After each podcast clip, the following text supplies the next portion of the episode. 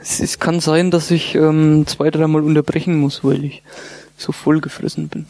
Was, was, was passiert dann? Wäre, wenn nicht mein, mein Körper die Bedürfnis hat, was loszuwerden. Ich habe mich gerade, weil ich so überfressen war, daran erinnert an die Geschichte mit dem lustigen Bosnier. Der lustige Bosnier. Ja, den hatte ich mal ähm, in einem ungarischen Restaurant in Schweinfurt oder in Würzburg. Das Gericht. Und dieses Gericht äh, war weniger lustig. Ich hatte nämlich mit dem lustigen Bosniak einen halben Tag Spaß auf der Toilette. Das ja war das- richtig übel. Vielleicht ist ja das das Lustige. Das war, das ist, werde ich nie vergessen, den lustigen Bosniak. Das war lecker. Was war das denn dann? Das war irgendwas Fleischiges, ich weiß es gar nicht mehr. Irgendwas eher Gyros-mäßiges, glaube ich. Und so mit Pommes dazu, auf jeden Fall, das war. Wir waren danach in einem, in einem, was, wo, was war denn das? In einem Museum in Nürnberg, genau. Ach, da ging es dann schon los. Und da ging es dann im Museum ging's dann los. wurd's Muss ich dann dreimal im Museum die Toilette aufsuchen. Und mir ging's echt schlecht. Also solche Magenprobleme hatte ich nur. ja, aber das ist mit mit schlechtem Essen ist das eigentlich eh immer. Ist ja jetzt egal, was es ist. ja das, Ich das, kann ist, da auch Calciumtabletten, hochdosiertes Calcium empfehlen. das hilft. Man schafft es noch Nein, nein. niemals, wenn man die Toilette sieht, schnell genug hinzukommen. Ich habe am Ende der Straße gestanden und wusste, im Parkhaus ist eine Toilette. Ähm, ich musste in die Eisdiele zwei Häuser weiter. Also Calcium, eine Empfehlung. Na, das, das Schlimme war eigentlich, wir waren in einem Museum in Nürnberg und da war eine Agentenausstellung. Ah. Und die hatten auch den Aston Martin Ah. von James Bond da und ich hatte da äh, nicht wirklich Spaß und konnte mir und konnte das genießen wegen dem, weil der Bosniak so lustig in mir war. Naja, wie auch immer. Sollen wir mal anfangen? ja.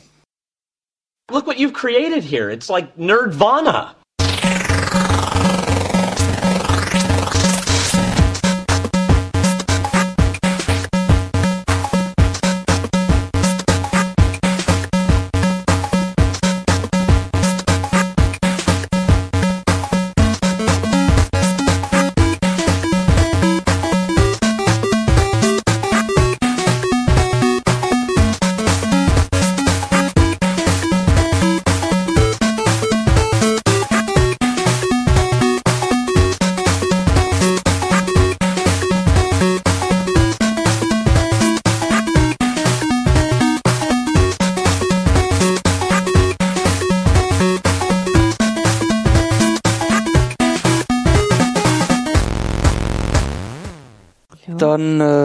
Ist das Nerdwana Nummer 1.38. Diesmal wieder mit anderer Besetzung. nämlich die letzte, die gleiche Besetzung wie letztes Mal plus eins. Plus nämlich ich. Gwen Hey. und Tom. Und Wolfgang. Hallo. Ähm, es war noch irgendwas vor dem ersten epischen Thema, glaube ich. Ah, genau. Ich wollte noch zwei, drei Sätze nachwerfen zu dem äh, Decent Thema vom letzten Mal, das Brettspiel von Fantasy Flight Games. Und zwar, wir haben uns ein bisschen drüber unterhalten über die Second Edition, Ja. weil wir hatten ja die äh, First Edition von Decent Journeys into Darkness oder Journey into the Dark. Mhm. Ich kann es nicht genau merken, wie es heißt. Naja, jedenfalls die sind. Ähm, da hatten wir die, die First Edition gespielt und ich hatte ein paar Sachen zu den Second Edition gesagt, die entweder unvollständig oder falsch waren. Zum einen so ein bisschen unvollständig war das Wissen um die Qualität der Second Edition. Die ist nämlich, was ich aus diversen Reviews gelesen habe, nicht wirklich gut. Es gibt einige gute Reviews von Leuten, die das gut finden, dass die Sache einfacher zu spielen ist, aber das ist, glaube ich, genau das, was wir nicht wollen. Und zwar zum einen die Second Edition geht, da geht ein Spiel zwischen 30 und 45 Minuten, was ja schon mal irgendwie lame ist, weil dann Ja. hätten wir an einem Abend ja die zehn Abenteuer Ja, durchgehabt. ja. Ja, viel zu Ähm, schnell gewesen. Der Master hat wesentlich weniger Spielraum, also diese Monster-Spawning-Geschichten. Das heißt, der Master kann während dem Spiel immer mal wieder durch spezielle Karten und auch durch ähm, so Tokens, die er sich verdient, neue Monster reinwerfen. Das geht nicht mehr. Finde ich aber dumm, weil es war ja, macht ja den Reiz aus. Ja, das ist halt flexibler für den Ja. Spielleiter. Und dann das, was wir auch ganz cool fanden, äh, speziell ihr als Spieler dann, glaube ich, war die Geschichte, dass die Helden immer eine ein bisschen andere Konstellation haben. Nee, nicht Konstellation, sondern dass die einzelnen Helden individueller sind, dadurch, dass man Ausrüstungsgegenstände per Zufall bekommt am Anfang. Ja. Das, heißt, ist auch fixiert, also das heißt, jeder Charakter ist komplett fix festgelegt, Mhm. ähm, was wohl wesentlich äh, äh, unspaßiger ist. Ja, für mich hört sich so an, als ob das ähm, einfach sehr viel leichter wäre dann auch. Es ist massenkompatibler einfach Ja, gemacht das ist halt so nach Light-Version, so für Rollenspiele für Einsteiger. Genau, das ist ein riesen Kritikpunkt bei allen Leuten, die diesen ganz toll finden, die das also immer gern gespielt haben. Und äh, dann kann man ja auch Hero Quest spielen. Genau, ja gut, es gibt's auch nicht mehr, das ist lang vergriffen, okay, das ist das aber- Problem. Und dann die andere Geschichte, die ich noch kurz sagen wollte, und zwar dieses ähm, Update, Upgrade Pack, das es gibt, also um quasi, was ich eigentlich gedacht habe, die Second, äh, die First Edition auf die Second Edition abzugraden. kompatibel zu machen. Das heißt, na nicht kompatibel, ich habe ja eigentlich gedacht, aus der First Edition wird dann die Second Edition und du brauchst dann nichts mehr weitermachen. Und kannst dann ähm, mögliche ähm, Expansion Packs für die Second Edition dann einfach dazu kaufen, aber das ist bei weitem nicht der Fall. Das einzige, was dieses Upgrade Pack eigentlich macht, ist, du kannst die Monster dann für die Second Edition mit benutzen. Hm. Also die Figuren. Ach Aber so. wenn du die Second Edition spielen willst, musst du komplett das Basisspiel kaufen. Achso, ich könnte dann nur ein Upgrade kaufen, um die Sachen aus der ersten Version auch in der zweiten Version zu benutzen. mit zu benutzen. Also nicht die Sachen, sondern nur die Monsterfiguren.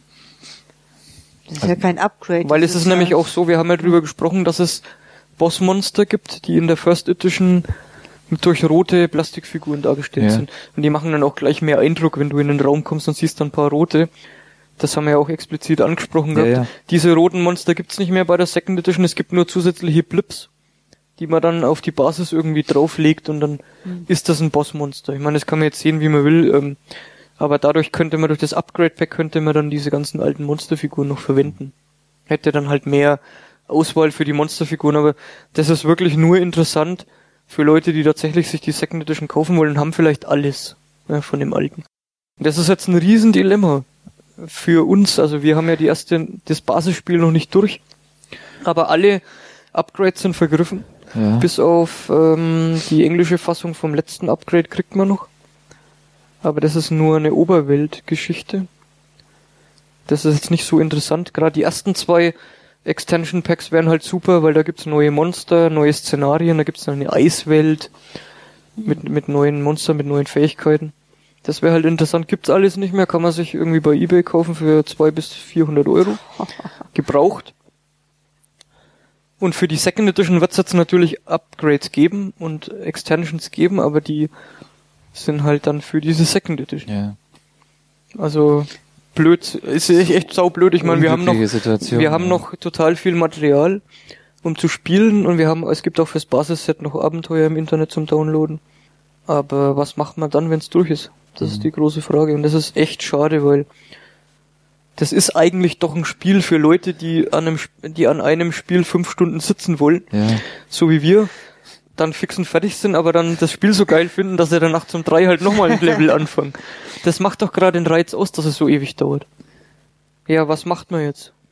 Gut, wir können es jetzt spielen, bis was, bis es keinen Spaß mehr macht. Und dann können wir uns überlegen, ob man die Second Edition irgendwie bei Hand umbaut oder irgendwas Da können zusammenbastelt. wir hoffen, dass die ersten Erweiterungen unter 200 Euro sind. ja, zumindest haben wir eben noch Zeit. Ja, aber die Ich denk- Erweiterungen für die Second Edition können wir nicht verwenden für die. Naja, nee, aber von der ersten Edition Ja. halt. Da muss man halt hartnäckig suchen. Gut, vielleicht kann natürlich auch sein, dass die jetzt eher noch teurer werden. Ja, die aber, werden nicht billiger. aber trotzdem, wir haben eben noch Zeit. Das heißt, bis- vielleicht gibt es ja eine Lösung, vielleicht gibt es ja eine, eine Third Edition oder sowas ähm, oder irgendwas anderes, wo man dann sagen kann, ähm, es gibt doch eine Möglichkeit, da weiterzumachen. Ich denke, wir spielen halt jetzt erstmal nochmal die nächsten Level von dem von der von der ersten Version, Das die macht wir auch halt total haben. Spaß, wie wir Genau, ja, das wollte ich ja sagen. Wir haben ja, wir haben ja auch die Limitierung noch gar nicht, äh, dass wir unbedingt eine Erweiterung brauchen. Das haben wir letztes Mal ja schon festgestellt. Mhm. Und von dem her, wir haben halt erstmal Spaß mit dem, was wir haben. Ja, aber das ist halt wieder die Nerd-Geschichte, ne? Die Angst, die steht halt so im Raum.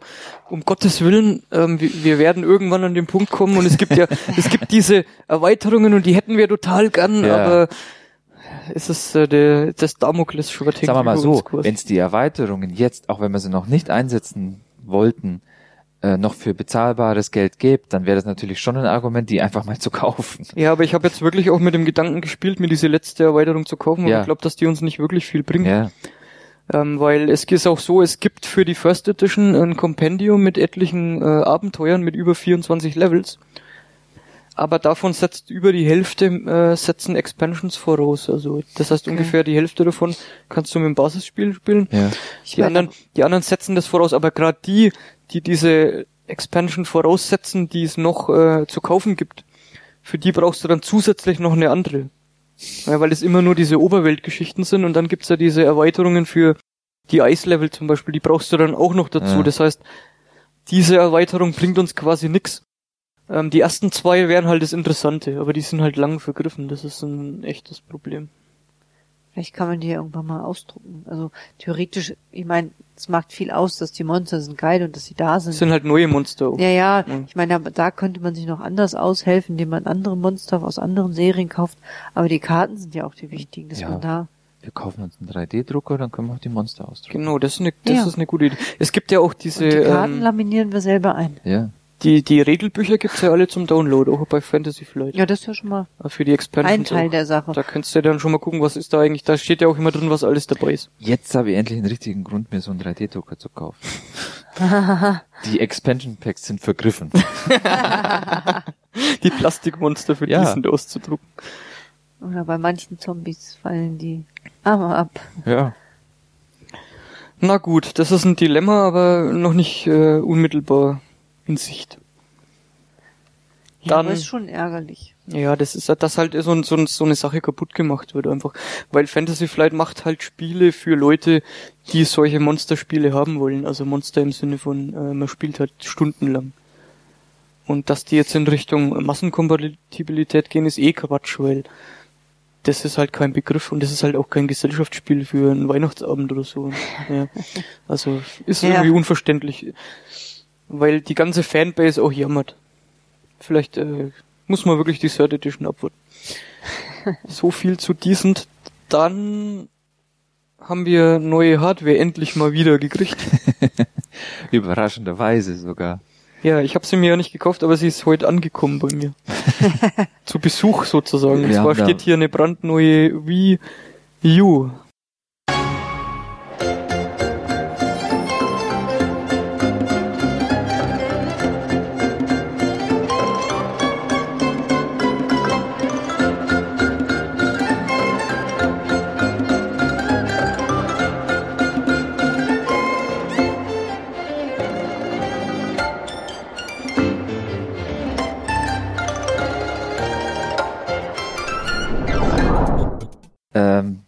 habe ich als als ähm, vorgezogenes Weihnachtsgeschenk bekommen. Ja, das wäre ja auch fies gewesen, das Ding jetzt bis Weihnachten im Schrank zu verstecken. Nein, ich habe mir ja schon, wir haben uns darüber schon unterhalten, ja, hier im Nirvana, dass ich da, da das schon sehr interessiert bin, aber halt äh, eigentlich gar nicht mehr so viel spiel und dann eben das, das, äh, die Entscheidung halt schwer fällt, da jetzt sagen zu sagen, nee, kaufe ich nicht oder kaufe ich doch und so weiter. Habe ich dann entschieden, nee, ist mir zu viel Geld nur für den Gag und Jetzt hat's ja nichts deswegen gekostet. bin ich ja sehr glücklich, dass ich das jetzt als äh, Geschenk bekommen habe. Tja, was soll ich sagen? Ja, aber es ist ja jetzt, ähm, der erste Eindruck ist ja schon mal nicht schlecht. Also Ja. wir haben sie jetzt, du hast ja schon daheim gespielt, aber wir haben es jetzt vorhin mal hier am Beamer gehängt. Hands-on gemacht hier Hands-on. mal so. Unboxing haben wir nicht gemacht. Ja, ja, da gibt's ja. Oh, wir hätten Fotos ja. gehabt. Aber das ist jetzt, vielleicht fangen wir mal an mit der, mit der Version. Es gibt ja zwei unterschiedliche Fassungen von der Genau. U, ja. Ähm, also für Kenner ist es die schwarze. die auch geiler aussieht. Ja, und äh, mehr Speicher hat und dann auch mehr Zubehör dabei war und äh, insgesamt eben als äh, Premium Edition verkauft wird. Ähm, Im Vergleich zur normalen, wo ich jetzt gar nicht weiß, wie die heißt, dann Standard oder Weiß. weißt du's? Nein. Was steht hier auf der Box explizit drauf? Irgendwie Premium oder? Premium Pack. Premium Pack, okay. Ja. Ja, der Unterschied ist, ähm, Premium Pack hat 32 Gigabyte internen Speicher, die Anstatt normale acht, 8, ja. ja. Dann ist äh, eine Aufladestation für den äh, Touch, Touchscreen Wie ist Controller der fürs Tablet. Unterschied dann eigentlich? 50 Euro. 50 Euro nur. Ja. Und ähm, es ist das Spiel äh, Nintendo Land bei der Ja. Premium-Version dabei, bei der normalen ist gar nichts dabei, ne? Also keine Software. Ja, soweit ich weiß. Und ähm, hast du es gesagt, die, die Wii Bar, also die, die V-Motion Sensor Bar. Die Sensorbar von der Wii, nee, habe ich Die jetzt ist, nicht. die ist nämlich jetzt hier bei dem Premium auch Pack auch dabei. Die ist beim Standard nicht dabei. Und was ich total krass finde, zwei winzig kleine Plastikteile, damit man die Wii U senkrecht aufstellen kann. so wie bei der Wii damals. die sind auch Ständer. nicht dabei in dem Standard. Also im Großen und Ganzen ist das völlig Käse, oder? ja, also ich verstehe es eh nicht. Und vor allem Äh, 50 Euro. Ich meine, wenn es 100 Euro wären, würde ich das verstehen, dass man was Das günstigeres ja. anbieten will, ja. Ja, noch dazu kommt halt, dass ich jetzt auch zwei Jahre ähm, so einen Online-Zugang habe, wo ich Punkte sammeln kann, um die dann wieder in äh, Download-Spiele umsetzen. Das allein das ähm, bedeutet ja, dass ich mir über diese zwei Jahre dann schon wieder Geld spare, was die 50 Euro abzüglich dem Spiel, das man ja dann noch kaufen müsste, auf alle Fälle wieder wettmacht. Kannst du das überblicken, ob man da, was man da spart, oder ist das eher so eine Payback-Verarsche? Ich weiß es noch nicht. Ich weiß es nur, dass das halt eben bei dem Standard eben nicht dabei Mhm. ist. Das heißt, es ist also wirklich auch Geld wert quasi. Ja, aber was ich auch nicht verstanden habe, der im Laden wollte mir tatsächlich die weiße verkaufen. Und ich meine, ich hab, bin hingegangen, habe gesagt, ich brauche es jetzt noch schnell. Dann meinte er, ja, Sie könnten ja noch zwei Wochen warten. Habe ich gesagt, zwei Wochen warten ist nicht der Sinn der Sache. Es geht jetzt darum, die jetzt zu haben, nicht in zwei Wochen zu erfahren, was schon damit war, sondern es geht jetzt. Und der hat es überhaupt nicht geschnallt und sagte, ja, ihr könnt jetzt die weiße, die ist ja genauso gut. Ich dachte, Sie verstehen mich nicht. Und wie kann jemand im Videoladen einen dann nicht verstehen? also, das, ist ja der, also in zwei Wochen, da kannst du dann auch gleich die nächste Generation kaufen. Da hätte ich ja, dann hätten wir bis Weihnachten warten können. Ja. Das ist, nee, also da, da gehe ich nicht mehr einkaufen. Okay, naja, der Gag an der, an der Konsole ist ja jetzt im Prinzip das Ding, was ich jetzt hier in der Hand habe, und zwar, Der Controller, ja. wie heißt denn das überhaupt? Ja, ich habe da Probleme mit das Ding zu benennen. Es heißt, glaub, Gamepad. Gamepad heißt's, ne? ja, Game so, das so heißt ja immer. Also ich würde Controller passt doch immer. Und der. Witz ist ja, dass das Ja. Ding einen riesen Screen hat. Das heißt, ich habe hier eine Mischung aus iPad Mini und ein DS in der Hand oder irgendwie sowas, ja. Also keine zwei Screens, es hat ein 5 Zoll, 6 Zoll Display. Ja, also ich würde es schon eher eher als also so so, so damit man es verstehen kann, ähm, wie wie ein DS oder halt vielleicht sogar eher wie ähm, von Sony die die erste Handheld-Konsole ähm, vergleichen. Wie heißt denn das Ding? ich hab's jetzt gerade auch nicht im Kopf. Nicht die. Vita ist das Neue, sondern Nein, nein. die PlayStation Portable. Ich glaube Portable. Ja. PSP. PSP, Nintendo, ja, äh, PlayStation Nintendo sag ich schon, Sony PSP. ja, und die ähm, also es Größer halt. Ein bisschen Es größer. ist noch ein bisschen größer, aber du hast halt eben das große Display in der Mitte und links und rechts die äh, Kontrollelemente, also mit zwei Analogsticks. Da und ist eigentlich alles drauf, was Nintendo und erfunden hat die ja. letzten 20 Jahre. ja, oben steckt auch noch ein, äh, ein Stylus drin Ja. und Stylus, Display wirklich ist gut in der Hand. Also vier ist auch Schulterbuttons, ergonomisch Ja. ange. Display ist mit. Touch. übrige, Be übrige Belegung, Start, Select, Home-Button hat man ja jetzt. Mikrofon ist drin, Kamera ist drin, äh, Und- und es- Bewegungssensoren. Ja. Ähm, Lautsprecher sind auch drin. Ja. Also da, dudelt dann auch da fehlt nix. Das Einzige, was jetzt die Vita noch hat, ist hinten so ein Touchscreen Ja, so ein stimmt, auf Touchpad, der wo man noch Rückseite, ja. auf Ja. der Rückseite. Was, die Vita, was ist das? PlayStation Vita, das ist Ach die so. neue Das- äh, Handheld-Konsole. Die hat so. hinten quasi ein Touchpad, aber ohne Screen, Aha. wo du hinten quasi die Rückseite von deinem Screen quasi bewegen kannst. Da Ach, gibt's so lustige Spiele, wo du dann ähm, wo du dann Terrain ausbeulen kannst. Dann fährst du dann so drüber und dann kommt hier Ja. so, Ah, bewegst du dann Aber wenn so wir jetzt gerade alles aufzählen, was man noch drin hat, ist ein Infrarotsensor. Das heißt, man kann es auch als Fernbedienung für einen Fernseher benutzen. Das geht ja bei dir so Geht gut, ja. Und äh, haben wir gerade vorhin erst gelesen, weil ich selber gar nicht wusste, ein NFC-Chip. Mhm. Für was auch immer. bis Für was auch immer. Okay. Das hast du gerade schon gesagt, Gwen, aber das Ding ist extrem leicht Ja. Und es liegt super in der Hand. Also das war ja das war ja so mein mein Also Ding. die also, 3DS, ist es 3DS, die du hast? Ja. Die liegt bei mir ganz schlecht in der Hand. Ich kann dann nicht die, die Knöpfe schlecht bedienen und ich habe wirklich Probleme da mit der Steuerung. Aber bei dem, das passt jetzt optimal. Also Daumen sind da, wo sie hingehören und das liegt gut in der Hand. Also wenn das hier so liegt und du kommst hier so und nimmst das hoch, dann ist es zu leicht.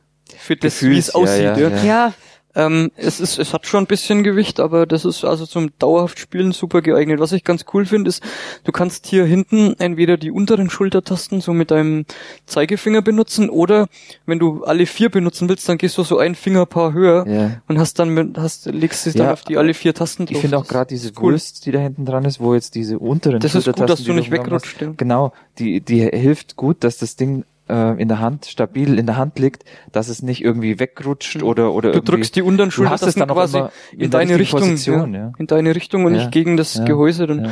das ist das ist cool, ja.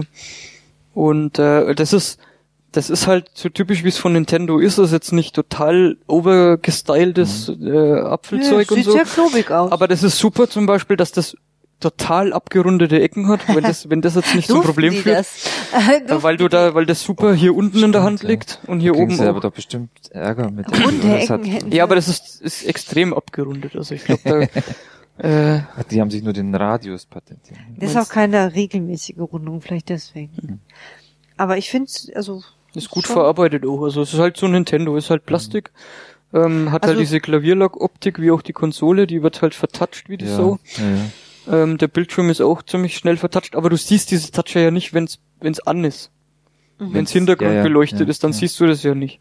Also von daher ähm, funktioniert eigentlich, also sieht gut aus und liegt super in der Hand. Also da kann man sich auch vorstellen, mal fünf Stunden mit dem Ding zu spielen. Also was mir beim Display gleich aufgefallen ist, äh, diese Touch-Funktion, wo sie am Anfang immer gesagt haben, es ist kein kapazitives Display, was also jetzt kein Multitouch kann und eben auch äh, auf Druck äh, reagiert.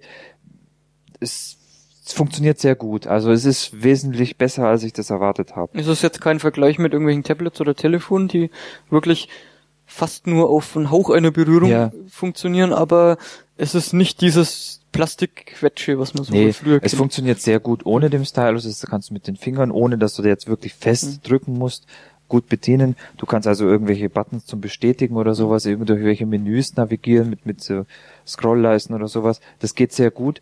Was man halt auch bisher nicht gemerkt hat, weil sie es halt einfach in dem Menü oder halt in der Bedienung geschickt eingebaut hatten, haben, dass man kein Multitouch hat. Das ist natürlich schon eine Einschränkung. Das heißt, du kannst halt nicht so diesen Pinch machen und- für irgendwas zoomen Ja. oder so.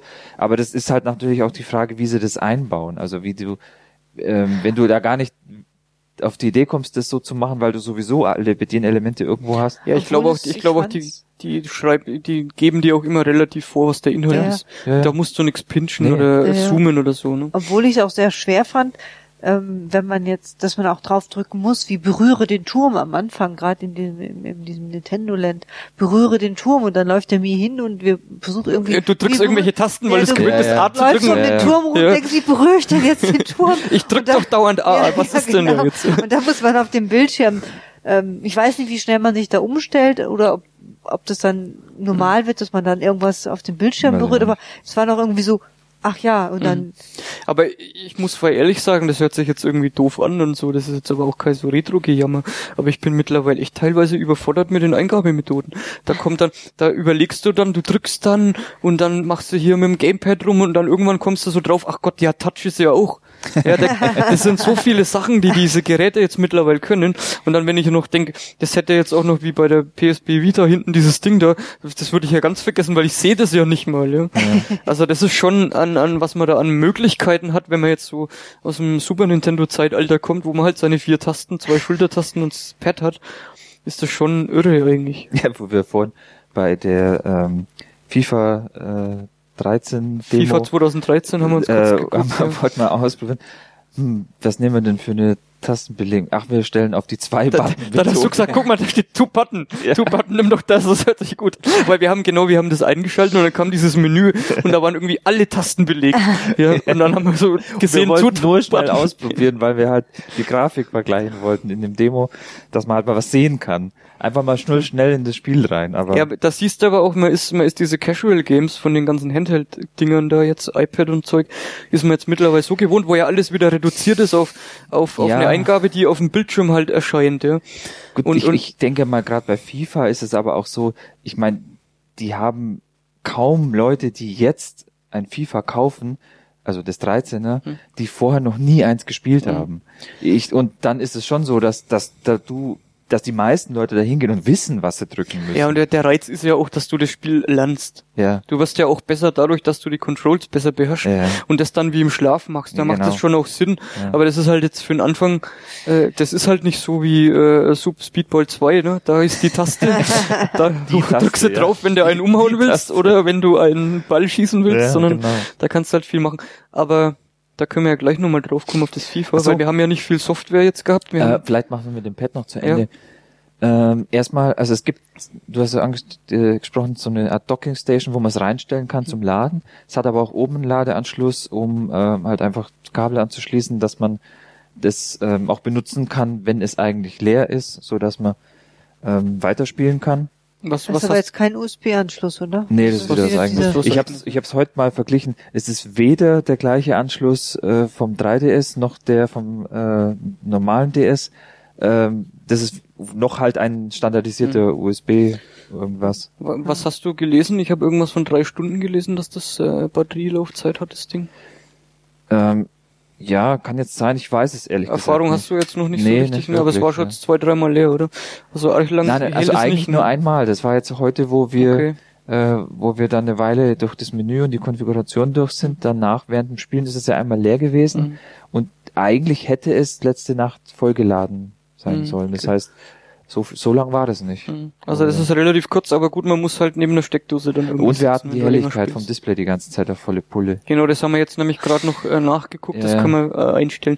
Weil wir haben jetzt hier äh, quasi im Stockdunkeln gesessen und haben so am Beamer gespielt Mhm. und da war das Display wesentlich heller als der Beamer und dann hat's äh, nicht ganz zusammengepasst. Genau, aber ja. Das kann man ganz gut einstellen. Display, weiß nicht, kann man glaube ich jetzt nicht gesagt, die Auflösung 800 48. mal 480. Genau. Es sieht gut aus, es sieht echt gut aus. Ja. Also wenn man nah hingeht, Ja. dann sieht man die Pixel, also es ist kein äh, eine Auflösung aller iPad oder so. Kein Retina. Ja, das wollte ich wollte jetzt das Wort nicht benutzen, Warum weil, weil jeder mittlerweile davon spricht, als wenn das ein technischer Begriff wäre. Das ist eine Erfindung von Apple. Das sagt gar nichts. Na, das ist halt diese, einfach, man versteht aber dann drunter halt eine höhere Auflösung. Ja, das heißt, das ist eine höhere Auflösung als Apple vorher hatte, aber das sagt ja noch nicht mal, was für DPI das haben muss, um Retina zu sein. Also. Apple hat einfach Geräte gebaut, hat dann irgendwann die Auflösung verdoppelt und ist dann mit DPI über 300 gekommen und hat dann gesagt, das heißt jetzt Retina. Und jetzt spricht die ganze Technikbranche von Retina-Displays, obwohl das kein aber Begriff gibt's ist. einen anderen Namen? Nö, das ist einfach eine Auflösung mit so und so viel DPI. Und das ist jetzt eine, ich nehme mal an, die DPI-Zahl wird hier irgendwo bei 100 und ein paar zerquetschte liegen. Also es ist nicht viel, aber ich fand die Grafik gut auf dem Ding. Also, Also das hat was hergemacht auf jeden Fall. Müssen wir jetzt ausreden. Ich meine, die Konsole selber äh, kann 1080. Das war jetzt hier auf dem Beamer, haben wir nur 720 gehabt, aber es sah echt gut aus. Also ich fand das ja, wesentlich schöner als die. ich meine, wir kommen ja dann gleich nochmal drauf, wenn wir ein bisschen über die Spiele oder halt das, was wir ähm, gespielt haben. Das waren jetzt ja eh eigentlich nur zwei, wenn man es genau nimmt. Das war das Nintendo Land und die Demo von dem FIFA 2013. Genau. Und da ist es ja schon so, dass man zum Teil ähm, ähm, nur auf dem Display am Controller spielt. Also als einer, als ein Spieler, der den Controller jetzt halt hat, guckt man dann absichtlich sogar eben nur auf den Controller und die anderen Spieler dann auf die Leinwand jetzt Weil der Fall. Content unterschiedlich Genau, ist. ja. Und das, die, wie, wie sie es nennen, dieses asynchrone Spielen. Asymmetrisch. Asymmetrisch, ja, ganz genau. Ähm, da ähm, macht es eigentlich überhaupt nichts. Also es funktioniert sehr gut. Das Display ist schön, Mhm. die Auflösung ist äh, passend und ähm, man kann da alles gut, gut und flüssig sehen, so wie man es jetzt eigentlich erwarten würde. Was ich nicht ganz verstehe, ist, wieso sie nicht ein 720p Display eingebaut haben. Weil auf der Größe wäre das locker drin gewesen. Es gibt ja Muss schon noch Handys. eine Update-Möglichkeit geben, dass wir so ein Ding nochmal nachkaufen müssen. Aber das wäre vielleicht schon drin gewesen, Dann gibt's- 1280 mal 720. Das äh, verstehe ich jetzt nicht ganz. Weil sie ja auch diese Option anbieten, Spiele komplett äh, vom Fernseher wegzunehmen und hier weiter zu spielen, um wie das Szenario immer, das immer da zelebriert wird, wenn der Vater dann Fußball gucken will. Ja, keine Ahnung. Gut, aber Ja. das ist jetzt halt so drin und das ist auch nicht schlecht und es sieht gut aus und das passt schon. Ja. Okay. Man kann es auf ein Stativ schrauben. Das ist eine Stativschraube. Ja, das ist aber jetzt eigentlich nicht dazu gedacht, sondern ähm, du siehst hier diese Halterungen Ja. noch. Es gibt halt dann so Erweiterungen. Ich meine, Ah. ähm, ich sage jetzt mal da als Beispiel, als. Beispiel Ja, wieder ein dieses, Lenkrad, hä? dieses dieses komische ähm, äh, Gewehr da, was es für für die Wii gab, wo man dann diesen ähm, Ein Controller die rein, reinsteckt. reinschneiden konnte, ja.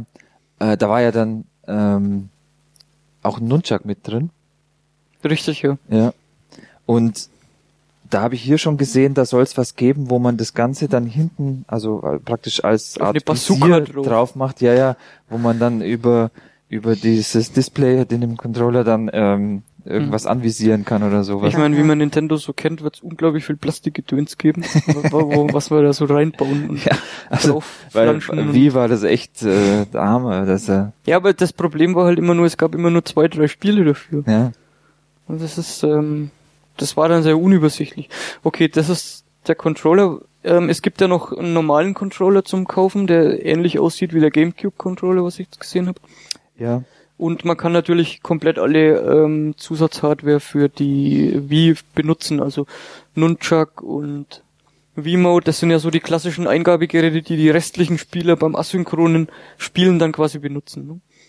asymmetrisch. Asymmetrisch, Entschuldigung. Jetzt hast du mich da, das werde ich jetzt tausendmal falsch sagen. Naja, also klar, ähm, ich denke mal, wenn man jetzt, wenn man den Pack so kauft, hat man ja eigentlich auch nur die Möglichkeit für einen Spieler, weil ja eben nur dieser eine Controller dabei ist. Und als Erweiterung würde man sich jetzt nicht weitere solche Controller kaufen, zumindest erstmal. Die Idee steht gibt's natürlich schon. nicht. Noch nicht, ja. Ähm, sondern man nimmt halt dann oder kauft ähm, ähm, V-Modes dazu und äh, verwendet die zum Beispiel. Ist es auch, ähm, Aber das wäre jetzt ja, wäre ja keine Wahl gewesen wie Remote. Also wenn man das jetzt so theoretisch Weihnachten verschenkt, dann hat man nur einen Controller. Ja, ist aber dabei. Standard. ist ja bei der Wii war ja auch nur ein Controller dabei. nur- Da war ein Set dabei, Ja. ein Ja, Wii-Mode ist und ein. Nunchuck. Jetzt ist es ja offiziell von Nintendo schon irgendwie, glaube ich, bestätigt gewesen, dass man mindestens zwei anschließen kann, glaube ich. Ja. Ja, Aber das hat dann bestimmte Auswirkungen und die es gibt noch, geht runter. genau und es gibt noch keine ähm, Aussagen dazu, was das Ding kosten wird, Ja, äh, weil es das halt einfach ja noch gar nicht gibt. Also weil es auch keine Software Ja, gibt. Die so, genau, ja. Das ist auch die Frage, ob das überhaupt. Äh, Also ich habe mir gleich am Anfang schon gedacht, dass wenn die da jetzt so einen Controller rausbringen, der eben neu ähm, neue Spielideen bringt, dass das dann eigentlich doch nur logisch und konsequent ist, dass man das mit mehreren Leuten machen will. Das heißt dann halt auch mehrere Leute diesen Controller eigentlich brauchen. Ähm, vielleicht nicht von vornherein so, dass man gleich so viele kauft, wie es jetzt Spieler sind oder so. Aber äh, also einfach, weil der halt natürlich durch das Display und die Größe eh schon teurer wirkt und das wird auch so sein, dass der mal ich glaube, der wird über 100 Euro. ja, genau. Und ähm, aber dass man da mit mehreren Leuten spielen will, ist ja schon mal klar. Ich meine, das ist Nintendo. Die Konsole äh, macht eigentlich Spaß mit mehr Leuten. Mhm. Und ähm, wenn sie das halt jetzt mit diesem V-Modes gut umsetzen können, dann ist, kann es gut sein, dass das so funktioniert. Mit einem dieser äh, äh, Gamepads und dann halt die normalen Controller dazu. Vier Stück, das heißt mit fünf Leuten. Muss man mal gucken, was Ja. jetzt da an Software direkt dann auch dafür rauskommt. Ich meine, klar, wenn das Ding relativ teuer wird, dann werden sich die Softwarefirmen überlegen, ob sie ein Spiel rausbringen, das zwei Controller voraussetzt. Ja, das werden sie wahrscheinlich gar nie Kann machen. schon sein, dass es dann irgendwelche Bundles mal Mhm. gibt oder sowas, dass du halt ein Spiel, was das wirklich auch sinnvoll Mit unterstützt, so Ding. Ja. mit Controller und dann ist es ja auch so, das muss man auch dazu sagen, das ist ja auch eine Hardware-Limitierung, weil das, was da drauf läuft auf diesem Display, wird komplett gestreamt von der Konsole. Das heißt, auf dem Ja. Ding selber ähm, sind ja keine Grafikchips und nichts drauf. Das ist ja nur das Display, was die Daten bekommt. Das heißt, die Konsole muss das leisten. Mhm. Die muss im Prinzip dann multiple Male das ganze Zeug verschicken und das ist, äh, glaube ich, auch gar nicht möglich. Was ich jetzt gelesen habe, also mehr wie zwei Controller wird gar nicht möglich sein, glaube ich. ja gut, aber da kann man sich schon vorstellen, dass die da nur irgendwas finden, was Mhm. weiß ich, äh, irgendwas komprimiert oder sonst irgendwie Kannst du dann zwei, Möglichkeiten. zwei Wii U's zusammenschließen mit einem ja, Kabel? keine Ahnung. Aber wie gesagt, ich sehe die Anforderungen jetzt halt noch nicht, weil es ja Hm. von der Art und Weise, wie die Spiele bis jetzt sind, ähm, eigentlich so gut funktioniert, Hm. dass man da mit mehr Leuten, mit einem dieser Controller und mit mehreren Hm. V-Modes spielen kann. Was ich Wir immer so ein bisschen als Problem sehe, ist diese klassische Anwendungsfälle, sag mal mal, du hast jetzt so einen 3D-Shooter, irgendwie Medal of Honor oder frag mich nicht, wie die heißen, ich spiele das ja nicht, aber und du hast hier auf dem Display bestimmte Stats oder deine Waffen, die du umschalten Ja. kannst oder irgendwas, dann sehe ich immer das Problem, dieses Wechseln von Screen zu Screen gucken. Hm. Das sehe ich wirklich als Problem an, weil du immer aus dem Spielfluss rauskommst und in der Actionsequenz dazu eigentlich gar keine Chance hast. Ja, Da drauf zu gucken schnell, weil so ein Bruchteil einer Sekunde geguckt, ist ja dann schon wieder, ähm, bist du schon wieder aus dem Spielfluss raus und vor allem du hast ja dann auch immer diesen unterschiedlichen Abstand, wo sich deine Augen auch erstmal drauf fokussieren müssen, weil wenn du, Ja. wenn du eine Stunde auf diesen Bildschirm klotzt, der drei Meter von dir weg ist und du guckst kurz hin, dann dauert es einen Bruchteil Ja, einer. Sekunde, bis du dich da drauf Also wenn es wirklich hast. ganz schnell gehen muss, kann ich mir schon auch vorstellen, dass das eigentlich nicht so viel bringt, dass man da hin und her guckt. Mhm. Da, das wird äh, nicht funktionieren. Aber wenn du jetzt irgendwelche Spiele hast, wo es eben nicht ganz genau auf diese Geschwindigkeit ankommt, ähm, lass es jetzt irgendwas rundenbasiertes sein, Mhm. dann ist es natürlich super genial, dass du dort unten dann irgendwie ähm, dann Zusatzfunktionen hast oder Art Inventar, wo du dann nicht jedes Mal in irgendwelchen Menüs krabbeln musst, sondern du Das- kannst einfach Menü hier drauf, offen, ja. Hm. ja, hier drauf, dann habe ich, dann wechsle ich zum Beispiel ähm, meine Waffe oder sowas. Hm. Das, das kann schon dann sein, dass das dann eher sogar noch mal schneller geht. Das erinnert mich so ein bisschen an diese Eingabemethode, die es eine Zeit lang mal äh, aktuell gab für so CAD-Systeme. Da gab's große Tablets, Mhm. ähm, wo ähm, das war im Prinzip auch Touch, wo du dann selber definieren konntest, welche Bereiche für welche Funktionen ausgelegt sind. Und da konntest du das dann mit so einem Stift bedienen. Also du hast völlig ohne Maus und Tastatur Ja. gearbeitet, hast auf diesem Tablet so einen Bereich gehabt, wo du mit einem Stift einfach deinen Cursor bewegt hast und der Rest der Funktionen konntest du dir selber zusammenbauen. Und dann hast du da mehr oder weniger auch blind teilweise, wenn du es dann bedienen konntest, diesen, diesen Screen bedient. So ähnlich könnte ich mir das auch vorstellen. Ja.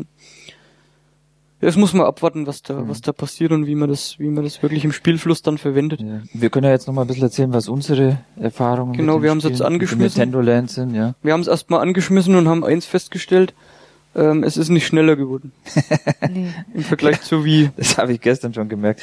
Aber das ist, glaube ich, bei den neueren Konsolen eh Standard. Du schaltest es das erste Mal ein und ziehst dir dann ein Update und das dauert dann schon mal eine halbe Stunde. Also das, das ist, äh, Ja gut, Updates. Ja, seit wann gibt's Updates? Bei, seit Cube? Nee, Cube hatte keine. Seit dem, seit der Wii gibt's ja, Updates bei Wii Nintendo. Also zu Zeiten von NES, Super NES, da war die Konsole halt so, wie die war. Ne? Ja. Da gab's ja auch keine, da gab's ja auch keine Betriebssysteme oder so. Da, da wollte ich gerade sagen, da war ja eigentlich auch keine Software auf der Konsole drauf, ohne dass da jetzt ein Modul oder ein, äh, Ja. äh, eine CD oder was auch immer drin steckte. Und hier ist es ja jetzt so, wenn du einschaltest, da hast du ja erstmal schon mal alles Mögliche, sei es von einem Internetbrowser oder YouTube bis irgendwelche Chat und sonstige Sachen. Da,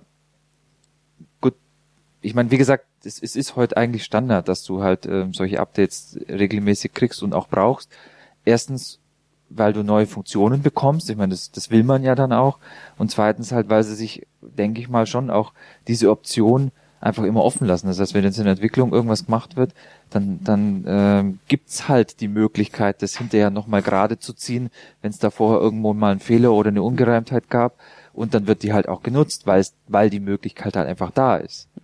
Ja, das ist mittlerweile auch Standard bei allen möglichen Geräten, ja, Software-Updates. Ja. Also ich habe jetzt schon gemerkt, es gibt jetzt schon Fernseher, die Hardware-Update-Slots bereithalten zum Beispiel. Hardware-Update. Ja, das gab's bei den, meine Eltern die haben sich einen neuen Fernseher gekauft und die haben sich jetzt für das billigere Modell entschieden. Aber das neue von äh, Samsung, da hätte es dann hinten einen Slot gegeben, wo du so Module einschieben kannst. Also sagen wir mal, da gibt's jetzt eine neue Entwicklung im Bereich 3D oder so, dann kannst du dir so ein Zusatzmodul kaufen und das dann hinten reinflanschen. So. ja, Aber, das aber wird gut. dann auch nur zwei Jahre unterstützt. Ja, mein Gott, das wird wahrscheinlich überhaupt nicht unterstützt. so. Bis jetzt noch nicht. Aber was ich damit eigentlich sagen wollte mit dem, mit dem, ist es nicht schneller geworden. Wir haben halt gemerkt, Ja, dass, dass okay. die Konsole immer noch sehr, also nicht träge reagiert, kann man jetzt nicht sagen von der Eingabe her, Nein, das nein. wird man jetzt falsch verstehen, sondern dass sie sehr lange Ladezeiten hat. Unverständlicherweise auch teilweise. Ich meine, Ladezeit kann man das ja auch nicht nennen, weil Wir wissen gar nicht, ja was auch, macht die da? Das ja. ist ja eben, also du hast kein Spiel eingelegt und bewegst dich im Menü zwischen verschiedenen Ebenen hin und her und hast dazwischen Wartezeiten. Das heißt, du, du gehst zum Beispiel in irgendeine Systemkonfiguration rein, dann, dann dauert es erstmal wirklich, also mehrere Sekunden, wo der Bildschirm halt dann mal weiß bleibt, jetzt in dem Fall. Und dann kommt nochmal zusätzlich ein Bitte warten Einblendung und dann kommst du in das Menü, was du eigentlich willst. Und dann gehst du einfach nur wieder zurück auf den Hauptbildschirm und hast das gleiche wieder. ganz explizit zum Beispiel beim Mi bauen vorhin, als Ja. ich mir ein Mi erstellt habe, bis ich in das Menü gekommen bin, um den Mi zu konfigurieren, gab es so zwei Ladescreens. Und zwischendrin musste ich irgendwas klicken, einfach nur okay oder sowas. Ja, Ähm, und das war einfach nur so ein Hinweisscreen. Ja. Den hat er erstmal 10 Sekunden geladen und dann nochmal irgendwie 10, 15 Sekunden. Ja, das war also wirklich, ähm, also ist zu lang. Ist, ist jetzt ja ganz egal, wie lang, aber zu lang. Das, das möchte ich bei so einem aktuell modernen Gerät, wo, wo man ja eigentlich die Rechenpower, sage ich mal, nicht als, als Limitierung sehen muss, Äh, da braucht's doch sowas nicht. Ich habe das damals äh, immer als furchtbaren Nachteil empfunden, auch bei der Wii, in so Kanäle reinzugehen. Ja, Der hat ja teilweise auch. endlos in den Nintendo-Kanal zum Beispiel, wo man Mhm. Werbung und Mhm. Demos und so weiter angucken konnte und Videos. Da hat der teilweise 30 Sekunden geladen. Ja, und dazu dann auch immer die furchtbare Melodie. Ich fand die nicht so furchtbar. Ja, ich am Anfang auch nicht, aber irgendwann ist sie mir dermaßen am Keks gegangen. Die hatte sowas Meditatives irgendwie. Nee, das, die jetzt ist äh, ruhiger jetzt, irgendwie nicht mehr so, so, die hat nicht mehr so Spitzen in der Melodie. Aber, naja gut, das ist auf jeden Fall ähm, sehr unverständlich. Es stört, ähm, was aber natürlich jetzt, ich meine, es ist halt, wir sagen halt jetzt, wie's, was uns auffällt. Ich meine, ähm, entweder, vielleicht gibt's ja noch ein Update, dann wird das schneller. oder, oder das gibt einen guten Grund, aber wir kennen den nicht und, und das ist halt als Benutzer erstmal irgendwie nicht schön. Genau. ja, So, Update war auch noch nett. das hatten wir gerade schon. Also Ja, ja, aber, 30, aber 40 die, Minuten. ja, schon, aber ich habe halt eine Anzeige gelesen, äh, da stand halt dann 0, 0, Doppelpunkt 40 oder so oder 41. Und ich dachte halt, ja gut, dann muss ich jetzt halt mal 40 Sekunden warten. aber es waren keine Sekunden. ich meine schon allein, dass sie dir sie die Möglichkeit bieten, da Stunden anzuzeigen. Ja, ja. Ist ja schon Stunden sehr zweistellig, Stunden Ja. zweistellig anzeigen zu lassen. Ich mein- das heißt also, es gä- gäbe auch Uploads über zehn Stunden. Äh, Also das ist einfach, da bin ich schon geschockt von der Option allein, dass sowas Gut, geben ah, könnte. muss man aber auch sagen, ähm, für die Zukunft wird es wahrscheinlich jetzt nicht mehr wirklich ein Problem, weil der kann es nämlich im Hintergrund äh, runterladen. Das heißt, wenn es solche Updates gibt oder auch irgendwelche Demos, die man dann haben will, dann muss man nicht warten, bis er das hat, sondern man sagt, das will ich oder ein Systemupdate kommt halt dann automatisch meinetwegen. Er muss ja nur und dann muss dann nur, wenn es dann da ist, muss halt dann sagen, jetzt bitte äh, installieren oder sonst Obwohl- irgendwas. Wir haben ja eine gute Internetverbindung. Vielleicht wenn Leute, wir haben nur 40 Minuten gewartet. Was ist mit Leuten, die eine schlechte Internetverbindung haben? Ich weiß überhaupt heute nicht, was noch. der da für 10 Minuten, was der da, Muss man also- das dann am Abend einschalten, um am Morgen spielen zu Ich, können? ich würde mal gern, in so einem Fall würde ich gern mal äh, eine Anzeige haben, würde ich mir wünschen von Nintendo, 500 Kilobyte von 500 Megabyte geladen und dann läuft Ja. es so hoch, dass ich mal sehe, was der da eigentlich macht, weil Ja. bei der Wii zum Beispiel, ich habe ja hier auch kein so ein wahnsinnig schnelles Internet, aber wenn ich sehe, ich lade hier Sachen mit 500k runter, ja, das heißt, der, wenn der wirklich 40 Minuten runterlädt, dann kann der bei mir knapp ein, Gigabyte Ja. an Daten ziehen. Da kommen wir aber auch auf den Punkt. Wir haben vorhin drüber geredet, dass die Premium Edition 32K hat und die Standard nur 8. Ich habe äh, mal nach, Gigabyte. äh, Gigabyte, Entschuldigung. Ich habe mal nachgeschaut, wie viel Speicher ich denn jetzt schon benutzt habe und da hat er mir angezeigt, es seien noch 24 Gigabyte frei. Also acht belegt. Das heißt, äh, 8 sind belegt und ich meine, ein Großteil davon kann ja eben genau dieses Update da sein, was er in den 40 Ja, Minuten da runtergeladen gehe ich hat. doch davon aus, dass sie mittlerweile Delta-Updates machen. Ja, Und nicht jedes Mal das ganze Ding. Ich meine, in der Zeit hätten sie auch die 8 Gigabyte gar nicht laden können. Ja, ich denke, dass das schon auch noch andere Sachen sind, aber trotzdem. Hm. Da kann, also es kann wirklich sein, so wie du gerade geschätzt hast, dass er sich da ein Gigabyte runtergeladen Hm. hat. Ja, mal, aber man weiß es halt nicht. Doch, genau. Bei dem Demo, da haben wir es doch gesehen.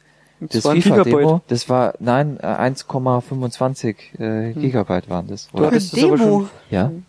Ja, aber ähm, das Spiel ist relativ komplett. Ein paar Modis äh, sind nicht Mhm. anwählbar. Ähm, dafür ist es limitiert, wie oft man die- die Demo äh, aufrufen Zehnmal kann man am Anfang kannst du es so starten. Kann. Ja, das so sind die Demos beim 3DS aber auch. Das Da gibt's viele, Option. da gibt's viele, die du, ähm, wo du das Spiel einfach spielen kannst. Oder halt zumindest ähm, hast, siehst du erstmal keine Beschränkung. Ähm, du darfst es aber dann halt nur eine bestimmte Anzahl von Versuchen Das ausprobieren. einerseits natürlich super, aber andererseits sind es halt Datenmengen, die da durchgebraten werden. Ja. Ja gut, ähm, sollen wir zuerst Nintendo das FIFA Land. und Nintendo Land fangen wir damit an. Das Nintendo liegt ja der Premium Edition, also der Wii U liegt es ja dann bei. Ja. Ähm, es gibt, boah, wie viele Zwölf. Spiele sind denn das? Zwölf, du hast geschaut. Mhm. Quasi, ist es eine Minispielsammlung mit zwölf Minispielen, die äh, in so einer Arena verteilt sind. Äh, ringsherum gibt's Portale, wo man dann reingeht und äh, am Eingang schon sehen kann, erstens mal, wie das heißt, das Spiel, und mit wie vielen Spielern man das Spiel spielen kann. Ähm, wenn man das durch, durch das Portal geht, wird man halt ganz normal, äh, wie viele Spieler und wer welchen Controller in der Hand hat und dann geht's los. Äh, wir haben noch nicht mal alle ausprobiert. Ich glaube, was wir, was uns jetzt allen dreien am besten gefallen hat bisher, ähm, war dieses äh, Pikmin-Spiel, wo man in zwei Modis spielen kann, irgendwie in Versus oder halt irgendwas, wo man gegeneinander spielt, was wir noch gar nicht probiert haben, sondern wir haben zusammen gespielt zu dritt. Einer spielt den Olimar und zwei spielen praktisch einzelne Pikmins, die eigentlich auch so normal die Fähigkeiten haben wie Pikmins, nur ähm, etwas größer dargestellt sind. Ja, nee, sie sind nicht mehr farbenspezialisiert. Also bei Pigments war ja so, dass die Farb farbigen Pigments unterschiedliche Funktionen hatten. Das stimmt, ja. Und da ist jetzt einfach nur die Farbe ist einfach nur vergeben worden, damit man unterschiedliche damit man es Farben auseinanderhalten Das ist auch lustig, wer- wer weil man spielt eigentlich seine Mies, die so Pikmin-Kostüme Ja, anhaben. ja, Ja. ja. Das, Das, ist auch, aber, das, das zieht sich durch diese Spielesammlung so durch, dass man immer irgendwelche blödsinnigen Kostüme Oh, anhat, ja, die teilweise auch ganz schlimm sind. ja. Eine Tetas am Kopf bekommen zum Beispiel. Ja, nein, das war der Elefant. Ah, Also was mir generell aufgefallen ist zu dem Nintendo Land, dass es teilweise schon grafisch sehr überladen ist. Also teilweise in den Sehr Menüs bunt. Ja. und, Sehr und, bunt. und in dieser Welt und in diesen Levels teilweise, da kriegst du echt manchmal schon ein bisschen Overkill. Ja, ja. was da alles abgeht. Aber das Pikmin war ein cooles Spiel, was sich jetzt eigentlich nur dadurch unterscheidet, eigentlich, dass der Olimar, also der eine Spieler, der dann auch das Pad hat, Ja, der hat so besondere Fähigkeiten. Der kann also diese anderen Pikmins immer so um sich rum versammeln, beziehungsweise die Pfeife, Spieler zu sich herholen und die dann auf die Gegner werfen. Mhm. Das ist ein ganz strategisches Element, vor allem interessant dann bei den Bossgegnern, die auch ziemlich äh, teilweise echt imposant waren. ja, und das typischerweise diese besonderen Weak Points haben, wo man dann halt attackieren muss. wo man die hauptsächlich dann die Pigments dann drauf wirft genau, ja. äh, und die können dann da drauf kloppen. Also ich fand's grafisch ziemlich klasse, also das ist Welten besser als die Wii. Mhm. Also man sieht da keine Ecken und Kanten und Treppchen und so Pixel auf dem auf dem auf der Leinwand jetzt auf dem 720p Leinwand. Das sah schon super aus, also so ähm, so imposant, wenn ich mir jetzt vorstelle, so ein Mario Galaxy oder so, das Ja, ist dann das schon, schon- das ist schon klasse. Das das Pikmin war jetzt ist jetzt eigentlich äh, aus der Spielesammlung ein bisschen umfangreicheres Spiel, weil es auch Levels hat, ne? Es gibt, es gibt irgendwie noch äh, irgendwas Zelda-mäßiges, habe ich noch nicht probiert, wie das aussieht. Ähm, könnte man sich ja auch vorstellen, dass das irgendwie ein bisschen größer ist eigentlich. Und die anderen Spiele sind auch nicht so Mini-Mini-Spiele. Also das eine, was du jetzt am Anfang probiert hast heute, das mit dem Tanzen, das ist schon, Ja. das ist schon sehr klein und sehr, sehr mini. Aber die anderen sind eigentlich eher so ein bisschen, bisschen umfangreicher. Das Tanzen vielleicht. geht auch eher in Richtung Space Channel 5 oder, oder, wer das noch kennt, auf der Dreamcast oder so Geschichten wie die Bongo-Spiele auf der, auf der, ja, aber es war doch sehr auf dem basic. Cube. Was ich glaube, das geht, das wird schon noch sehr schwierig auch. Dann später, wir sind ja nicht weit gekommen. Was ich noch ganz cool fand, das war dieses Ghost Mansion oder wie das hieß. Luigi's das, Mansion. Luigi's Mansion, wo im Prinzip ein Spieler in einem Level, das muss man sich ein bisschen vorstellen wie eine Mischung aus, aus irgendwie Bomberman und, oder so ein Pac-Man-Level, so ungefähr sieht es aus. Nee, wie ein Pac-Man-Level. Wie ein ja. Pac-Man-Level. Einer spielt einen Geist, der für die anderen Spieler erstmal unsichtbar ist. Und ähm, der Geistspieler sieht aber natürlich den ganzen Level auf seinem Screen, auf diesem Pad Genau, ja. und muss dann quasi aus dem Hinterhalt die Spieler anspringen, während die Spieler Taschenlampen haben, die sie dann nur teilweise einsetzen können, weil sie Batterielaufzeiten Ja. haben. Und die müssen halt im richtigen Moment im Prinzip leuchten, um diesen Geist zu beleuchten. Wenn der nämlich dann erwischt wird, dann verliert er Energie. Ja. Und das weiß ich nicht, wie das jetzt für die Spieler war. Ich habe den Geist gespielt, ich fand das ziemlich witzig. Also es war schwer als Spieler, also es- weil wir, man spürt nämlich, also man sieht ja nicht, ähm, wo der äh, Geist sich befindet im Level und man spürt aber durch die Vibrationen von der Wii-Mode, wenn er sehr nah ist. Das heißt, äh, man muss sich dann gut absprechen, dass man sich irgendwie ähm, so aufstellt, dass halt der Geist einen da nicht erwischen kann, von hinten jetzt irgendwie drankommt und dass man halt irgendwie den Geist dann aber im Gegenzug irgendwann mal die diese Taschenlampe ins Gesicht hält. Ich finde das auch mit dem mit dem Rumble ähm, eine coole Option, weil es verbreitet so ein bisschen Panik. Oh Gott, er ist jetzt Ja, nah. ja. Der Geist dann, ist da. da war auch wieder, das fand ich super, so ein Verständigungsproblem, auch wieder eingabetechnisch. Als du gesagt hast, du musst das dann sagen, wenn es bei dir rumbelt. Und, und Gwen dann gemeint hat, ja, wie sag ich denn das? welche Ta Ja, so nach dem Motto, welche ja. Taste drücke Ja, ich dann da? wie soll ich das Nein, du sagen? sollst es einfach sagen. Also wie einfach sagen? Mit mir sprechen, so in echt. ja, Das war komisches lustig. Spiel. Ja. Ja, das fand, also ich mir hat das Spaß gemacht, das ist natürlich jetzt kein Spiel, wo man stundenlang am Abend spielen kann. Aber ich glaube, das macht mit mehr Spielern äh, Ja. vielleicht noch mehr Spaß. Und ich glaube auch, also jetzt diese Beispiele, die wir da gesehen haben, die zeigen schon auch, wie dieses unsymmetrische Spielprinzip, das ist dieses Multiplayer ähm, nochmal erweitert. Also dass halt, dass halt einer diese besondere Rolle hat, klar, man muss halt dann einfach, man kann ja wechseln, dass, dass jeder mal äh, eben diese, dieses, dieser Geist ist oder der Olimar oder eben halt diese besondere Rolle hat. Ähm, aber das erweitert das Ganze nochmal. Das heißt, du hast einen Multiplayer, wo, wo ähm, nicht alle das Gleiche sehen und die gleiche Voraussetzung haben und somit praktisch jeder auch das gleiche Spielerlebnis hat. Und man ist auch nicht zwingend darauf festgelegt, dass der, der das Pad hat, quasi gegen die anderen spielt, was man jetzt bei Pikmin auch gesehen Ganz hat. genau, ja. Dass der hat halt einfach Ganz besondere genau. Fähigkeiten. Was wir da festgestellt haben, der Pikmin-Spieler hat äh, eigentlich ausschließlich auf dem Pad gespielt. Der, der Olimar. Der. Olimar, also Ja. in diesem Pikmin-Spiel. Und die anderen Spieler haben auf den Screen geguckt. Ja, Ja, das, aber das, ich finde es schon ein bisschen komisch, dass jemand anderes eine andere, so eine komplett andere Spielerfahrung hat, wie als man selber.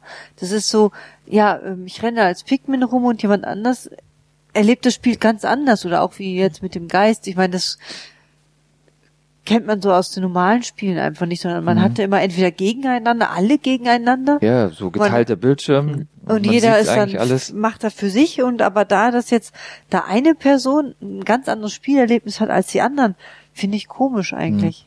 Ja, muss es. Und zumal man ja auch nicht sieht, was am Pad ist. Also man, ähm, wir hören immer, während des Spiels kann man sowieso nicht gucken oder auch, wenn so Sachen erstellt werden, man guckt auf die Leinwand und sieht dann da die Mii rum und eigentlich so sortierst du gerade Frisuren aus. Das ist einfach so, da, ja, Ist ein bisschen ungewohnt, ja. Ähm, beim Pikmin ist es ja so, dass der Spieler im, im Vergleich jetzt zu dem Ghost-Menschen oder zu dem Luigi's-Menschen eigentlich das Gleiche sieht.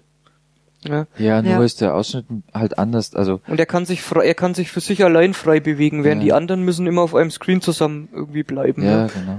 Und bei dem, klar, bei dem, bei dem Luigi's Menschen ist es ganz klar so drauf ausgelegt, dass einer gegen den Rest spielt. Da ist es jetzt halt limitiert, wenn du sagst, okay, wir spielen jetzt in vier Spielermodus äh, gegeneinander und jeder sie möchte was sehen, was der andere nicht sieht, dann kannst du das natürlich nicht, weil du dann vier Ja, solche Pads brauchst. Ja, ähm, sagen wir mal vielleicht so, so, hm, kann man das vergleichen? Einer gegen den Rest wäre das eigentlich Nein, nein, oder wenn du jetzt, ja, aber wenn du jetzt, es, es, es kann ja sich sinnvoll, wie ein Kartenspiel, genau, wie ein Kartenspiel. Da hast du ja auch für dich, also deine Karten, die siehst nur du und natürlich gibt's einen Teil, der jetzt auf dem Tisch liegt, den sehen alle. Da, sowas funktioniert natürlich eigentlich, funktioniert natürlich nur dann, wenn du, wenn alle so ein, so ein Pad jetzt in der Hand hätten, wo sie dann halt für sich einen Bildschirm haben und eben diese eigene Information von den anderen geheim halten kann. dann wäre es aber nicht mehr asymmetrisch. ja. Nee, Dann hätte natürlich. man aber wieder ein gemeinsames Spiel. Ja. Also es, es war schon komisch, also. Ja, das ist eine, das ist, ich glaube, also ich denke, das kann man auf zweierlei Arten verwenden. Für Singleplayer-Spiele halt einfach, um da einen neuen Aspekt mit reinzubringen, Mhm. oder halt einfach, um solche asymmetrischen Spiele zu machen, wo einer dann, ähm, wo einer dann spezielle Fähigkeiten hat oder gegen die anderen spielt. Du kannst natürlich auch einfach Spiel, mehr Spielerspiele machen, wo du sagst, okay, du kannst das Pad nehmen und der Rest nimmt die die Dinger hier und du siehst hier nichts Besonderes. Du kannst das Ja. als normalen Controller einfach als, verwenden. als, als andere Eingabemethode, aber trotzdem alle spielen auf dem großen Bildschirm und sehen auch immer alles. Aber das ist natürlich ganz klar ähm, ein Multiplayer-Feature, das eine neue Art von Spielsystem installiert. Und ich glaube auch, da werden noch Sachen kommen, ähm, wo sogar dann äh, Hardwarehersteller oder Mitarbeiter von Nintendo sagen, ach cool, Mhm. dafür kann man das ja auch Ja, ist ja verwenden. zu hoffen, oder? Ich Ja. mein, das wäre ja gerade das Interessante, dass da jetzt eben neue Ideen äh, reinkommen.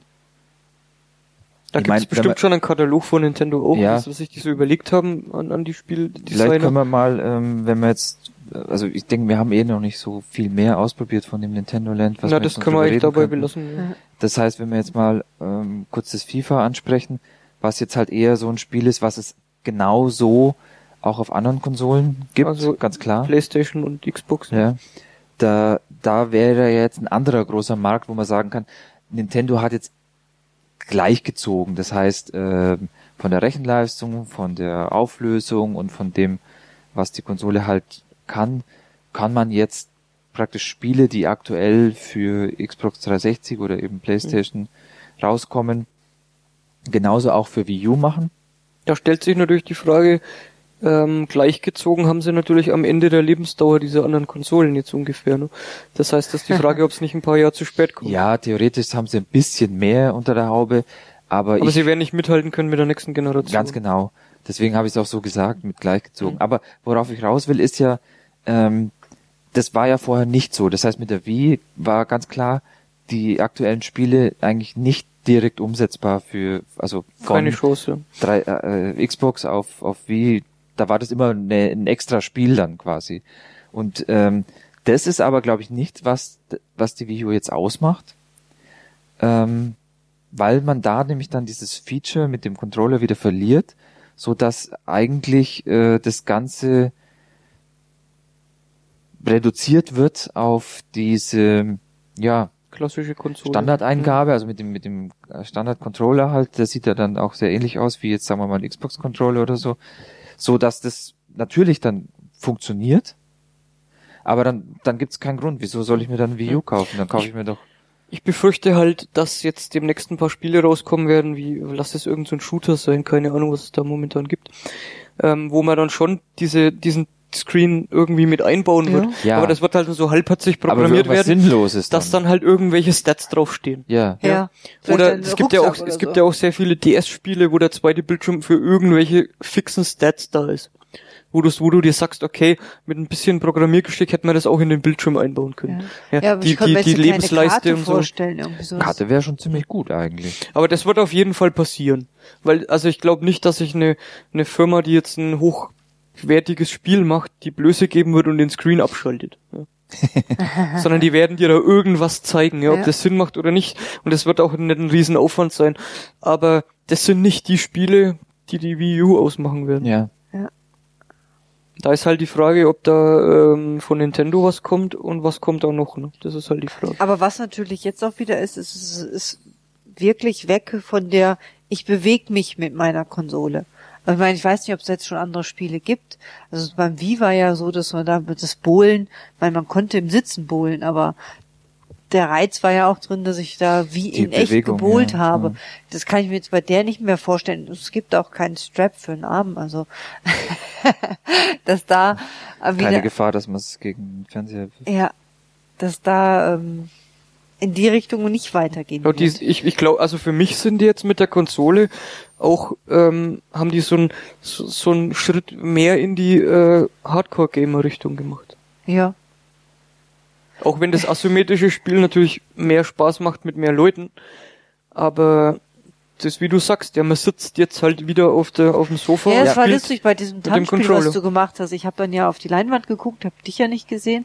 Und dann habe ich gesagt, was macht er denn jetzt da hinten? Und dann gucke ich, dann sitzt du da eigentlich nur, weil ähm, parallel wurde ja auch dein Gesicht eingeblendet. Über die, diesem Tanzspiel die Kamera, dabei, ja. ja. bei dem Tanzspiel und, und da hast du dich einge also haben die das Bild sich bewegen lassen und dann Ja. habe ich geguckt, du hast dich nicht bewegt. Ja, ja, das sah so aus, als würdest du im Takt von, dem Spiel so hin und her. Gut, das ist natürlich wieder so eine Dynamik erzeugt durch Kameraführung. Ja, klar, ja, das aber das war, aber es war ganz witzig, weil du hast dich nicht bewegt und dann habe ich mir gedacht so, ja, tolles Tanzspiel, aber irgendwie hat er die Wie mehr gehabt, weil ich mich da mitbewegt habe. Ja, das war eine reine Tanzspiel. Koordination Ja. durch meine Daumen. Ja, Mehr ist da nicht passiert, ja.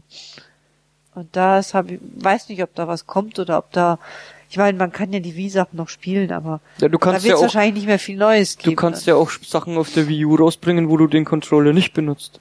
Wo Ja. du, Ja. also quasi, das wären, Theoretisch das wären quasi wie Spiele mit HD-Grafik. Ja, natürlich, Ja. ja. Aber das ist eben das, wo ich sage, da müssen sie halt aufpassen, dass sie eine Balance finden, dass es eben Spiele gibt, die diesen Controller, also exklusiv, exklusiv unterstützen, die halt auf anderen Konsolen dann gar nicht funktionieren, weil da drauf das Spiel aufbaut.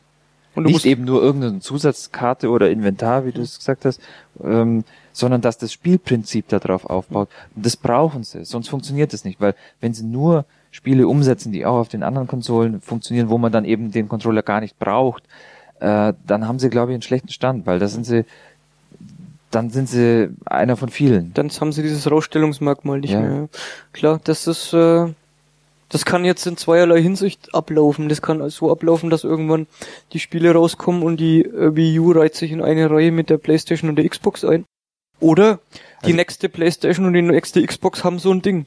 Ja. Ja. So ein Controller, Also ich- weil die bauen ja eh immer alles nach. Ja, ja, also ich habe jetzt mal gesehen, es gab es so zum Line-up jetzt gibt es ungefähr 25 Spiele und das sind halt schon einige dabei, die eigentlich also entweder gerade rauskommen oder halt vorher schon da waren für die anderen Konsolen, die es halt jetzt auch für Wii U gibt. Und da man muss mir jetzt mal abwarten, ich kenne die ja nicht, ich möchte sie noch gar nicht schlecht machen. Ähm, da kann man sich halt schon vorstellen, dass die jetzt halt einfach nur umgesetzt Mhm. sind und dann ähm, dieses Feature gar nicht unterstützen. Andererseits kannst du natürlich auch sagen, klar, das mag jetzt sein, dass das äh, sich so in eine Reihe stellt mit den Ja. anderen Konsolen und der Großteil davon ähm, funktioniert auch auf den anderen Konsolen. Aber wenn ich die Wii U kaufe, dann habe ich trotzdem zusätzlich noch diese Möglichkeit. Ja. Ja, aber ob die Spieleerfinder sich da so einschränken, weil dann sage ich doch als ähm, anderer Konsolenbesitzer, ja, wenn das ich gar nicht von mir ausreizen kann, dann kaufe ich es vielleicht gar nicht erst. Ja, das gibt zwei Sparten, zwei Sparten Ja, von Spielen. Die denke schon, Umsetzungen, ja. die Umsetzungen von äh, den anderen Konsolen, die werden, ähm, die werden kein Spielelement haben, was nicht ohne den Controller funktioniert, klar, sonst geht's Ja. nicht auf der Playstation. Und dann gibt's die Spiele exklusiv für Wii U, die aufgrund dessen nicht auf anderen Konsolen Ja. funktionieren können. Das werden die zwei, die zwei Sachen sein. Und da bin ich so ein bisschen skeptisch, ob das äh, auf längere Sicht gibt. Besteht da auch die Möglichkeit, dass das im Sand verläuft. Das muss man abwarten. Aber ich bin, also ich finde die Konsole relativ cool. Ich würde mir jetzt keine kaufen, ähm, weil ich einfach nicht mehr spiele. Also wenn ich mir so überlege bei der Wii, das stand ich damals vor Mediamarkt, ne? So an dem, an dem Früh, an, an diesem Termin, als die rauskam, mit drei anderen Leuten, das war kein Stress. Das war noch so schön, wir standen vor der, vor dem Mediamarkt und dann meinte einer von den dreien so, das müssen wir jetzt nicht bringen, dass wir, dass wir jetzt rennen oder so, oder? wir können jetzt da einfach ganz normal reingehen, eine abgreifen und dann, dann waren wir uns da so einig, dass wir uns jetzt da nicht zum Affen machen müssen und uns da drum schlagen und die, und die, die hatten da einen Stapel mit 50 so Dingern und wir waren zu dritt, ja. Okay. Deswegen war das relativ relaxed, aber da war ich halt dabei. Mhm. Und jetzt ähm, weiß ich genau, wenn ich meine ist seit zwei Jahren aus. Ähm, wenn ich mir das Ding kaufe, werde ich das nicht spielen. Aber ich hab's, ich find's cool, ich will auch nachher noch so ein bisschen was spielen. Mhm. Das ist echt nett. Ähm, Ja, ich hoffe halt auch, ähm, dass eben gerade dieses, dieses Party-Feeling und die Multiplayer-Geschichte, dass sie das halt wieder auch in Spielen rüberbringen und ähm, da habe ich ja schon immer noch Lust drauf. Ich meine, ich spiele auch weniger, aber das, das mache ich schon immer gern. und ich will auch nicht, dass ähm, dieser Videospielmarkt verschwindet. Mhm. Also ich will nicht, dass das auf Tablets und und und und, und äh, Handys in Zukunft ähm, einfach übergeht. Mhm. Weil das ist einfach so ein Markt, den gibt's halt schon so lange, wie ich denken kann. Ne? Und Nintendo sowieso. Ich Ja. fand's ja damals total schade. Also Sega und Nintendo, das waren ja, Ja, so, genau. in der Jugend war das so der Kampf. Ja. Dann kam Sony und Sega ist leider weggegangen. Ähm, gut, jetzt ist es halt Microsoft und Sony, Und Nintendo. was was vor 20 Jahren völlig paradox war. Und Nintendo ist schon immer da. Und Nintendo macht immer noch das, was sie immer gemacht haben. Mhm. Und ich will eigentlich nicht, dass das, äh, auch wenn ich größte Bedenken habe, aber ich will nicht, dass Nintendo aufhört, Konsolen zu bauen. Mhm. Das wäre echt schade, ja. Gut, da können wir ja mal Updates machen, vielleicht das Auf eine oder alle andere Fälle, Spiel. ja, genau, vielleicht mal Spiele, dass man wieder was reinnehmen und ähm, überhaupt auch, ich meine, ähm, entweder jetzt durch andere Leute, die da mal noch ein bisschen Erfahrung haben, dass sie mal was spielen oder was erzählen und vor allem auch, ähm, wenn, wenn wir dann noch mal was gespielt haben. So, dann ähm, gehen wir doch mal, weil wir jetzt eh gerade schon bei Nintendo und das Schlusswort war ja mehr so in Richtung Retro. gehen wir mal in zu einer Videospiel-Retro-Veröffentlichung, die mich ganz besonders gefreut hat. Und zwar, ähm, es gibt eine neue Powerplay. Aha. Seit, ich weiß gar nicht mehr, wie lange es her ist, es ist auf jeden Fall 25 Jahre her, seitdem es das erste Powerplay gab. Das war ja ursprünglich äh, ein, ein Sonderheft der C64, oder? Nee, Happy, Happy Computer, Computer, ne, genau. Kein Sonderheft, sondern eine Beilage. Eine das heißt, Beilage. angefangen hat's, da waren es immer nur so ein paar Seiten und war Mit dann so Computerspielen. ne? Genau, ja, zum, zum, zum Rausnehmen dann halt. Ähm, und ich weiß nicht, wie lang das als diese Beilage äh, lief. Das weiß ich auch nicht. Gelesen habe ich sie definitiv erst ab 91. Und irgendwann kam es dann halt das eigene Heft. 91, das ist äh, 21, da gab es die dann schon vier Jahre. Also Mhm. die Anfangszeit, die 80, Ende der 80er habe ich es nicht mehr mitverfolgt. Ich bin ja eh eingestiegen mit Amiga-Sachen. Mhm. Und als ich die Powerplay gelesen habe, da war die noch sehr Amiga dominiert. C64 war am Auslaufen, so ein, zwei Sachen noch. Und der PC, der ist so langsam gekommen. Aber dominiert war das eigentlich von Atari ST und Amiga. Und ich habe da mehrere Jahre eigentlich gelesen, die letzten Geschichten, die ich so hab, da war dann der Amiga noch so leicht vertreten. Mhm. Aber was mich jetzt da so gefreut hat, ist einfach, dass die alten Leute, die man irgendwie alle kennt, jetzt Gut, wieder mit dabei sind. du gerade die Geschichte, wie lange ist es denn dann her, dass die eigentlich eingestellt wurde? Das weiß ich jetzt gar nicht. Also ich glaube, die gab's noch bis 2001. Aha. Ich habe auch mal ganz, ganz spät noch mal eine gekauft. Da war das dann auch so eine PC-Spielzeitung einfach. Und äh, das war dann auch vom Layout ganz anders und die Leute waren anders. Also das war Okay, nicht mehr meine okay. Powerplay. Das war, das war ein komisches Erlebnis damals. Es ist ja dann auch so, es gab ja dann auch die Ausgliederung dieser Videogames. Mhm. Also die haben ja am Anfang noch äh, Videospiele gehabt. Also das war so die 8-Bit, 16-Bit-Zeit dann eher schon. Und irgendwann wurde das dann ja zu Videogames ausgegliedert. Und das sind jetzt auch dann Redakteure mit übergewechselt. Aber ich äh, höre ja seit längerem auch diesen Spiele-Veteranen-Podcast. Den kann man auch super empfehlen. Und das sind jetzt halt alle vertreten. Und es ist auch so irre, dass man, dass man Videospielredakteure aus der Zeit noch mit Namen kennt. Also das ist jetzt ganz explizit eigentlich da Heinrich Lehnert. Ein ganz alter ist dabei, Michael Hengst. Aha. Da kann ich mich dran erinnern. Winnie Foster war ein bisschen später, Anatol Locker auch, Jörg Langer, das sind alles die Leute, die, die kenne ich noch vom Namen her. Also das waren quasi unsere Helden. Weil, ich meine, was haben wir uns dabei gedacht, als wir Powerbill gelesen haben? Das muss der Himmel auf Erden sein, wenn das der Job ist. Wie Ja, ja, natürlich, zu machen. natürlich. Ja, was wir so nebenher abends gemacht haben oder halt nach der Schule gemacht haben, das haben die als Beruf gemacht. Meine, was cooleres hätten wir uns eigentlich nie vorstellen können wahrscheinlich. Und äh, ja, die haben sich jetzt zusammengefunden und haben ein Heft gemacht. Das ist jetzt unter dem Chip Verlag da erschienen. Die reden auch immer vom Chip, von der Chip Powerplay. Mhm. Und Ist aber schon ein ganz eigenständiges Heft, ist nicht irgendwie eine Beilage Nee, zu nee, der das ist ein Chip, komplett äh, sondern eigenes das Heft. ist ganz normal Genau. extra so erschienen. Und die haben äh, vom Inhalt her vielleicht ganz kurz, die haben so eine Balance zwischen Retro und neueren Spielen. Also vorneweg haben die ähm, sehr viele Artikel.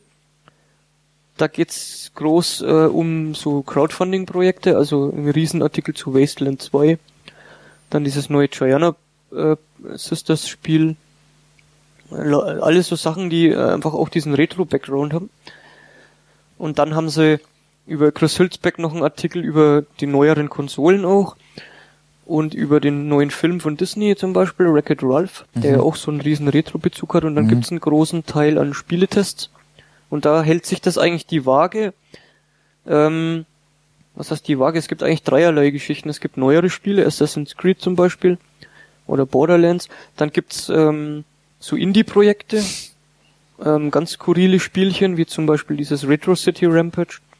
Und dann gibt's Tests von richtig alten Spielen. Also zum Beispiel jetzt, ähm, was haben wir hier? Wir haben auch so ein paar Amiga-Sachen, Jet Set Radio zum Beispiel, das ist jetzt zwar auch wieder neu rausgekommen.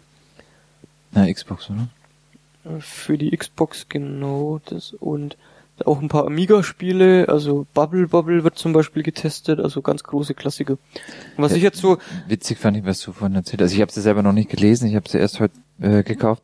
Dieser Vergleichstest von den beiden äh, Fußball, genau, da können wir nochmal Äh, zurückkommen auf die Simulationen. Wii U, ja, der testet also dieses FIFA 2013 ja, ähm, auf der Xbox und gleichzeitig einen Vergleichstest mit einem C64 Fußballspiel.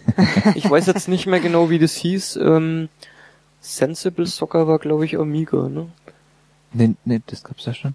Gab's da, war das Sensible Soccer? Ich muss mal kurz gucken, ob ich das hier noch finden kann. Aber jetzt hier rumzuwühlen macht jetzt auch keinen Sinn. Ja, ähm, FIFA 13 ist ein Test. Äh, du hast es drin. ja jetzt schon gelesen, das heißt, also überhaupt die, die ganze Zeit schon. Ich habe schon mehrere Ähm, Sachen zweimal gelesen.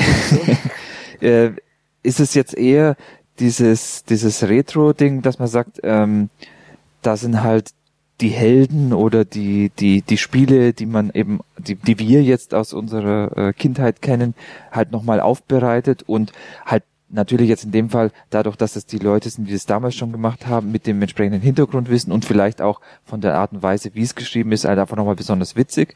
Oder würdest du eher sagen, dass die was Neues draus gemacht haben, dass die halt gerade wie dieser Vergleich zwischen dem alten und dem neuen Fußballspiel. Äh, der, der muss man dazu sagen, mit einem großen Augenzwinkern ist ja. ja, ja, natürlich, Ja. aber dass sie dadurch halt eben mit dem, mit diesem Wissen aus der Spielevergangenheit praktisch die neueren Sachen irgendwie anders, anders bewerten oder halt auch anders, äh, ähm, ja, Ja, das drüber ist, schreiben das können. ist, glaube ich, der größte Punkt. Also die haben halt eine unglaubliche Erfahrung.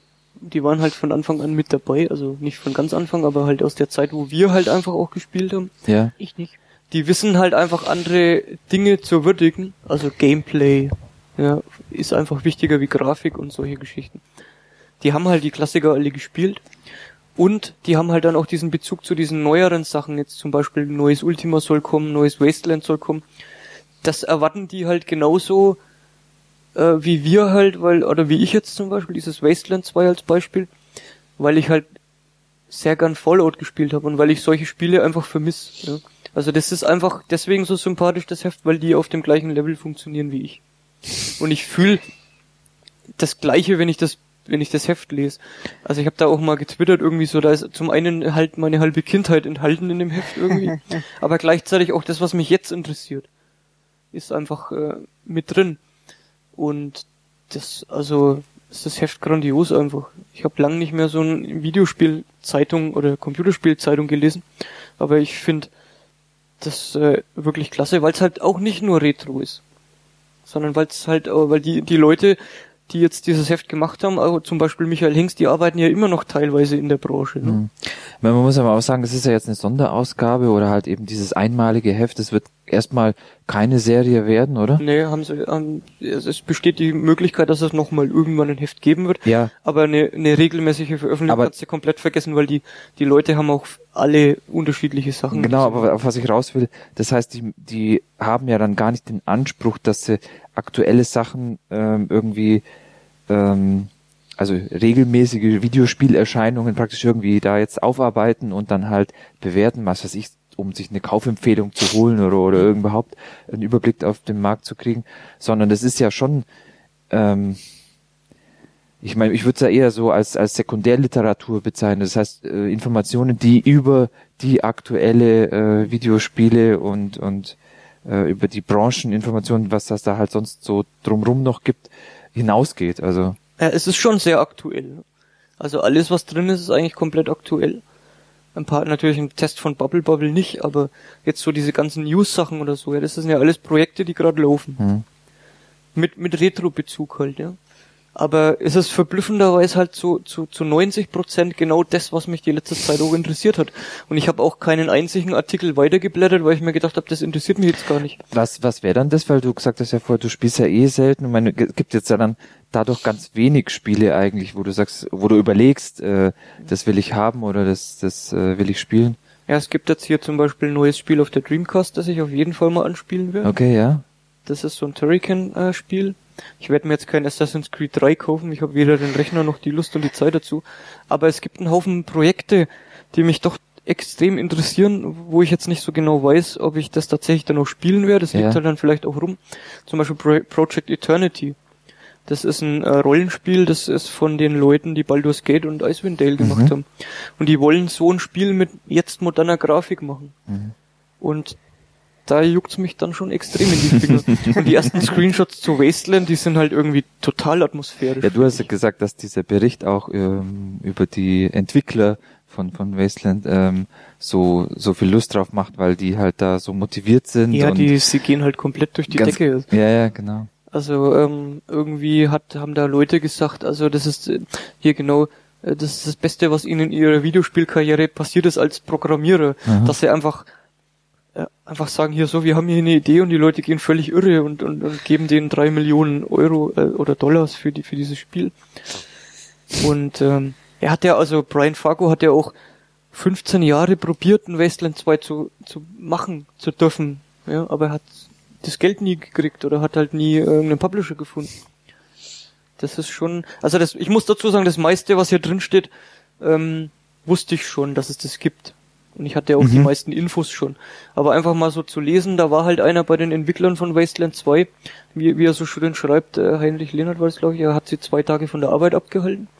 War mehr oder weniger bei der, bei der, bei der Crowd, die das gefundet haben, so eine Entschuldigung. Ja, das Spiel wird jetzt zwei Tage später rauskommen, weil wir bei der, von der Powerplay jetzt da irgendwie unterwegs waren.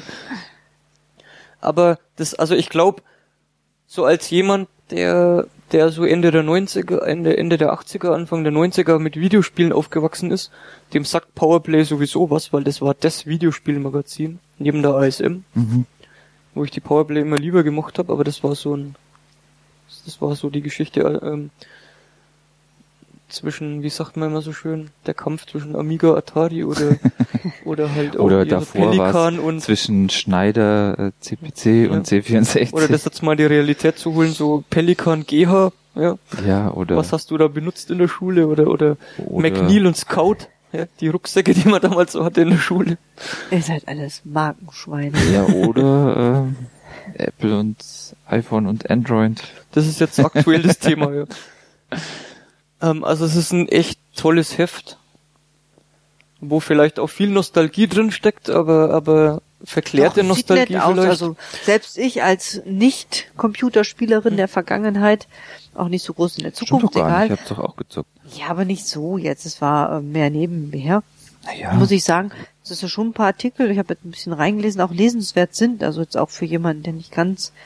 Ich habe natürlich. Gut, man muss dazu sagen, also- die Leute, die können schreiben. ja, ja, macht das ja ist, auch also, schon ist einfach, liest sich gut und Und das Ja. Layout ist auch gut. Also es ist ein angenehmes Layout, was nicht überladen ist. und haben haben die gesagt, wie sie erscheinen werden? Du hast ja gesagt, ähm, Ja, da steht ist- jetzt Nummer 1 Na, das 2013 ist- ja, ich drauf. glaub, Das, ist, das wird wahrscheinlich das einzige Heft bleiben. Ja, ist ja in Ordnung, aber ähm, Die haben halt Nummer eins draufgeschrieben, weil mir das, Ja. das soll ja auch diesen Anschein erwecken von so einer Powerplay halt. Ne? aber Ach so, es was ist du ja auch nicht gesagt ähm, hast, äh, das Jahr der ähm, wiederkommenden Yps ist ja auch wiedergekommen. Genau, eine DVD ist auch noch dabei. Da gibt's ein paar Demos. Also ich glaube, das ist auch eher Nostalgie. Mhm. Es gibt ein paar Demos und es gibt so eine halbe Stunde moderiert von Heinrich Lehnhardt auch so ein paar Sachen und da ähm, ist zum Beispiel auch dieser FIFA Fußballvergleichstest Mhm. mit drin. Also der hat es wirklich so kommentiert und du siehst Spieleszenen, wie er so spielt. Das Bringt es was, weil gemacht. üblicherweise ist doch eigentlich so Datenträger zu den Zeitungen ist doch, ähm, bringt es doch nicht Ja, ich mehr, habe mir die Demos jetzt auch nicht weil installiert. ähm, ja erstmal das und dann halt, wenn da irgendwelche Interviews sind, da hätten sie ja auch einen YouTube-Link. ähm, ja, hätten sie machen können. Die haben jetzt halt ein Gigabyte Videofile mit HD draufgepackt. Ist, ist die, die, die äh, CD zum Heft schon so retro, dass man das in Ja, einem genau. Retro-Magazin Also die Powerplay hatte ja damals das nicht. Sind auch keine. Ja, ich weiß, aber Die haben das. ich sage ja, Das ist mittlerweile ist das eigentlich schon wieder für sich so. Ich so meine, alles, was da drauf ist, kannst du mit zwei Mausklicks im Internet haben. ja. Legal, also Demos, Videos, das ist ja jetzt, es sind zwei Vollspiele auch drauf, glaube ich, die vielleicht sogar exklusiv für das Heft sind, das kann ich jetzt nicht sagen. Na egal. Aber auf jeden Fall, also das muss man, das als als Person wie ich muss man das einfach haben und es hat, es hat mir total Spaß gemacht, das zu lesen. Das ist, ein- das ist jetzt seit langem mal wieder eine Zeitung, die ich mir gekauft habe. Sagen wir doch mal so, für Leute, die diese äh, Autoren kennen, ist es wahrscheinlich sowieso äh, empfehlenswert, sich die zu kaufen. Ich Ja. meine, ist ja jetzt auch nicht die Investition. Ja gut, ist nicht ganz billig, es kostet 8,90, aber mein Gott. Ja, ist nur aber eine ist ja erstmal eine einmalige Jahr. Sache, ja. Und ähm, dann soll sich da jeder mal selber ein Bild machen. Ist auch echt viel Material drin, das hat Ja. über 100 Seiten, das Ding. Ähm, Es war jetzt auch 130 keine Seiten. Werbung, oder? Es Wenig. ist ganz wenig Werbung Ja. drin. Also- Deswegen ist sie wahrscheinlich auch nicht so ganz billig. Ja. Aber ich meine, schon allein, Ja, ist also ja- was, ja. was die da, was die da gemacht haben, also was die an Arbeit investiert haben. Ich meine, die haben, die haben Richard Garriott interviewt. Und Er- es ist Starkiller drin. und, und Starkiller, genau. also es ist einfach alles komplett mit drin. Also es sind richtige Größen der Videospielindustrie. Da ist der, der Erfinder von äh, Wing Commander, der macht ein neues Spiel, der ist auch interviewt. Wie heißt er doch jetzt gleich? Ähm, Chris Roberts. Also das sind wirklich die Größen der 90er und Ende 80er, die im Videospielbereich äh, wirklich, das waren ja Stars. Ich meine auch zum Beispiel die Bitmap Brothers, da ist ein kurzer Artikel irgendwo drin. Die waren ja damals die Stars der Videospielbranche. Also die haben ja auch grandioseste Spiele gemacht. Oder auch Psygnosis ist ein extra Artikel über den Hergang dieser Psygnosis äh, Firma drin, die, die, die unglaubliche Klassiker gemacht haben, wie Shadow of the Beast zum Beispiel. Mhm. Also da ähm, Ja, ich habe ja jetzt heute erst gekauft, ich bin mal überrascht. ist Also, eine, eine 95-prozentige Schnittmenge mit meiner Geschichte. Wenn wer jetzt aufgepasst hat, hat gemerkt, vorhin waren es noch 19. Powerplay muss man, muss man haben. Okay, gut, wird gekauft, beziehungsweise ist, Ist ja gekauft. schon Ist gekauft. gekauft. Wir haben ja hier schon zwei Ausgaben liegen. Ich habe einen kurzen Tweet abgesetzt an die Redaktion. Äh, wann denn jetzt das nächste Heft kommt oder ob mit welcher, mit welchem Rhythmus der Erscheinung man jetzt rechnen kann. Und sie haben mich doch gebeten, das möglichst breit zu streuen, was ich hiermit dann auch getan habe. Okay. Ähm, damit das Heft gekauft wird, dann gibt's de definitiv, äh, also nicht definitiv, aber dann gibt's vielleicht die Chance, m, vielleicht irgendwie in einem halben Jahr nochmal so ein Projekt. Ja. Die hatten alle Spaß dabei. Also wer da ein paar Hintergrundinformationen mehr haben will, der kann sich mal den den äh, Spieleveteranen-Podcast abonnieren, wo die auch alle mit dabei sind. Da gibt's jetzt aktuell zwei Sonderepisoden, wo explizit die Leute, die an dem Heft beteiligt waren, nochmal sagen, was denn ihre Geschichte persönlich war, seitdem sie nicht mehr bei der Powerplay sind und äh, was was wir denn da dann alles so erlebt haben, während sie da für das Heft ihre Mhm. Artikel geschrieben haben. Das ist auch sehr interessant, also ist cool mal noch ein bisschen zu erfahren, was denn Ja. die teilweise alles für Karrieren hingelegt haben, das ist schon irre. Gut, Okay. dann haben wir jetzt doch gerade beschlossen, äh, nicht zwei Printmedien aneinander zu reihen, sondern jetzt Ja, das wäre aber Retro ist es trotzdem äh, Ja, eine Serie gesehen. zu besprechen. fast 25 Jahre alte Serie. Dann passt es ja, Passt ja. mit dem So, Entscheiden der Was für ein. Übergang. Ja, also äh, wir sprechen über Red Dwarf und ich habe hier gesehen, die ist zum ersten Mal am 15. Februar 1988 ausgestrahlt worden. Also die erste Episode von Okay, Red Dwarf. 24 Jahre dann. ne? Ja, man gut, sind eher schon fast 25. Ne?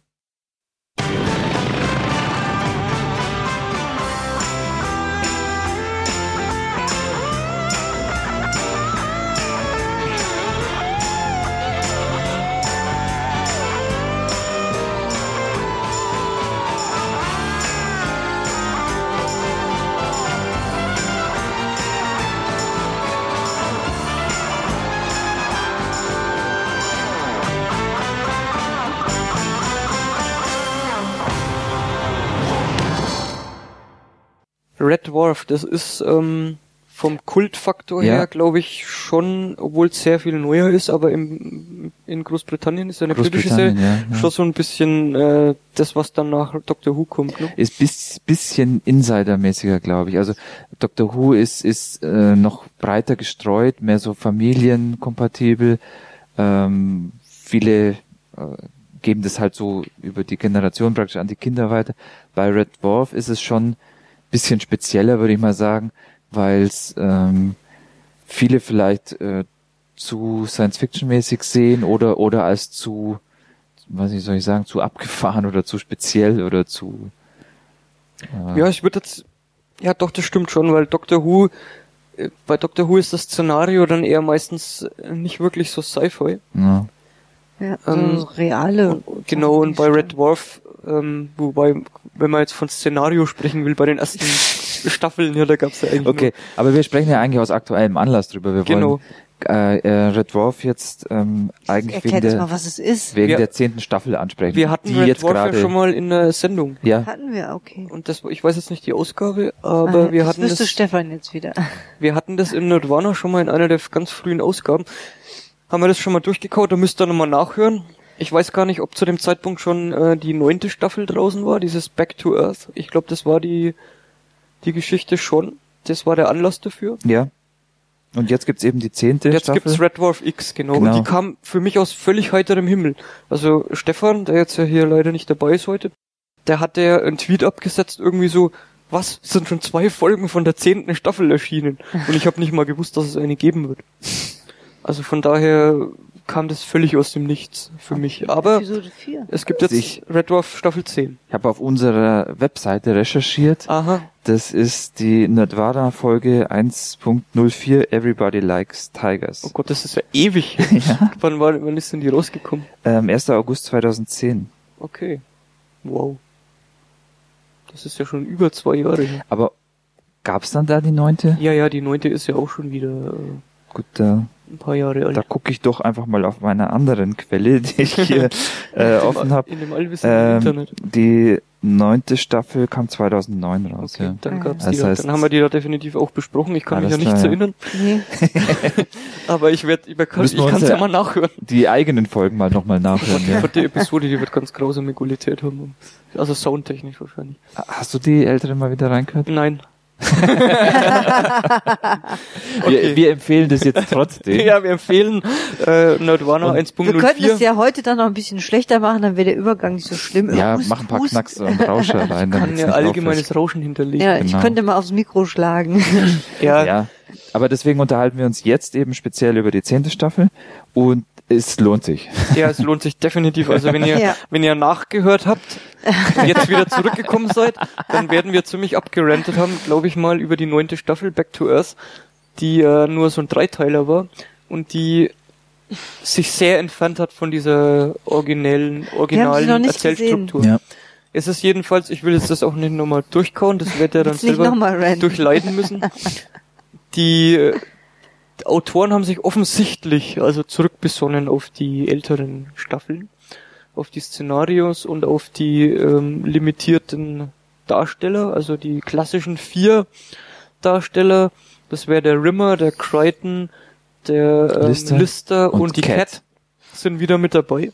Sind natürlich alle ein bisschen gealtert, aber das ist noch Aber auch Zeit Okay. ist auch vergangen in der Serie. Also Genau. es ist jetzt nicht so, dass man sagt, ähm, Vorhang runter, Vorhang auf, hier sind Ja. wir wieder, sondern die erzählen auch in der Einleitung, dass die Jahre jetzt schon hingegangen sind. Ja, Also was aber ist egal ist. Genau, die ganze Ja. Story ähm, ist sowieso, hat sind sowieso noch nie. Sinn gemacht. Also Ja. Genau, von daher ganz genau. ist es völlig egal. Also die vier sitzen nach wie vor auf der Red Dwarf, das titelgebende Raumschiff.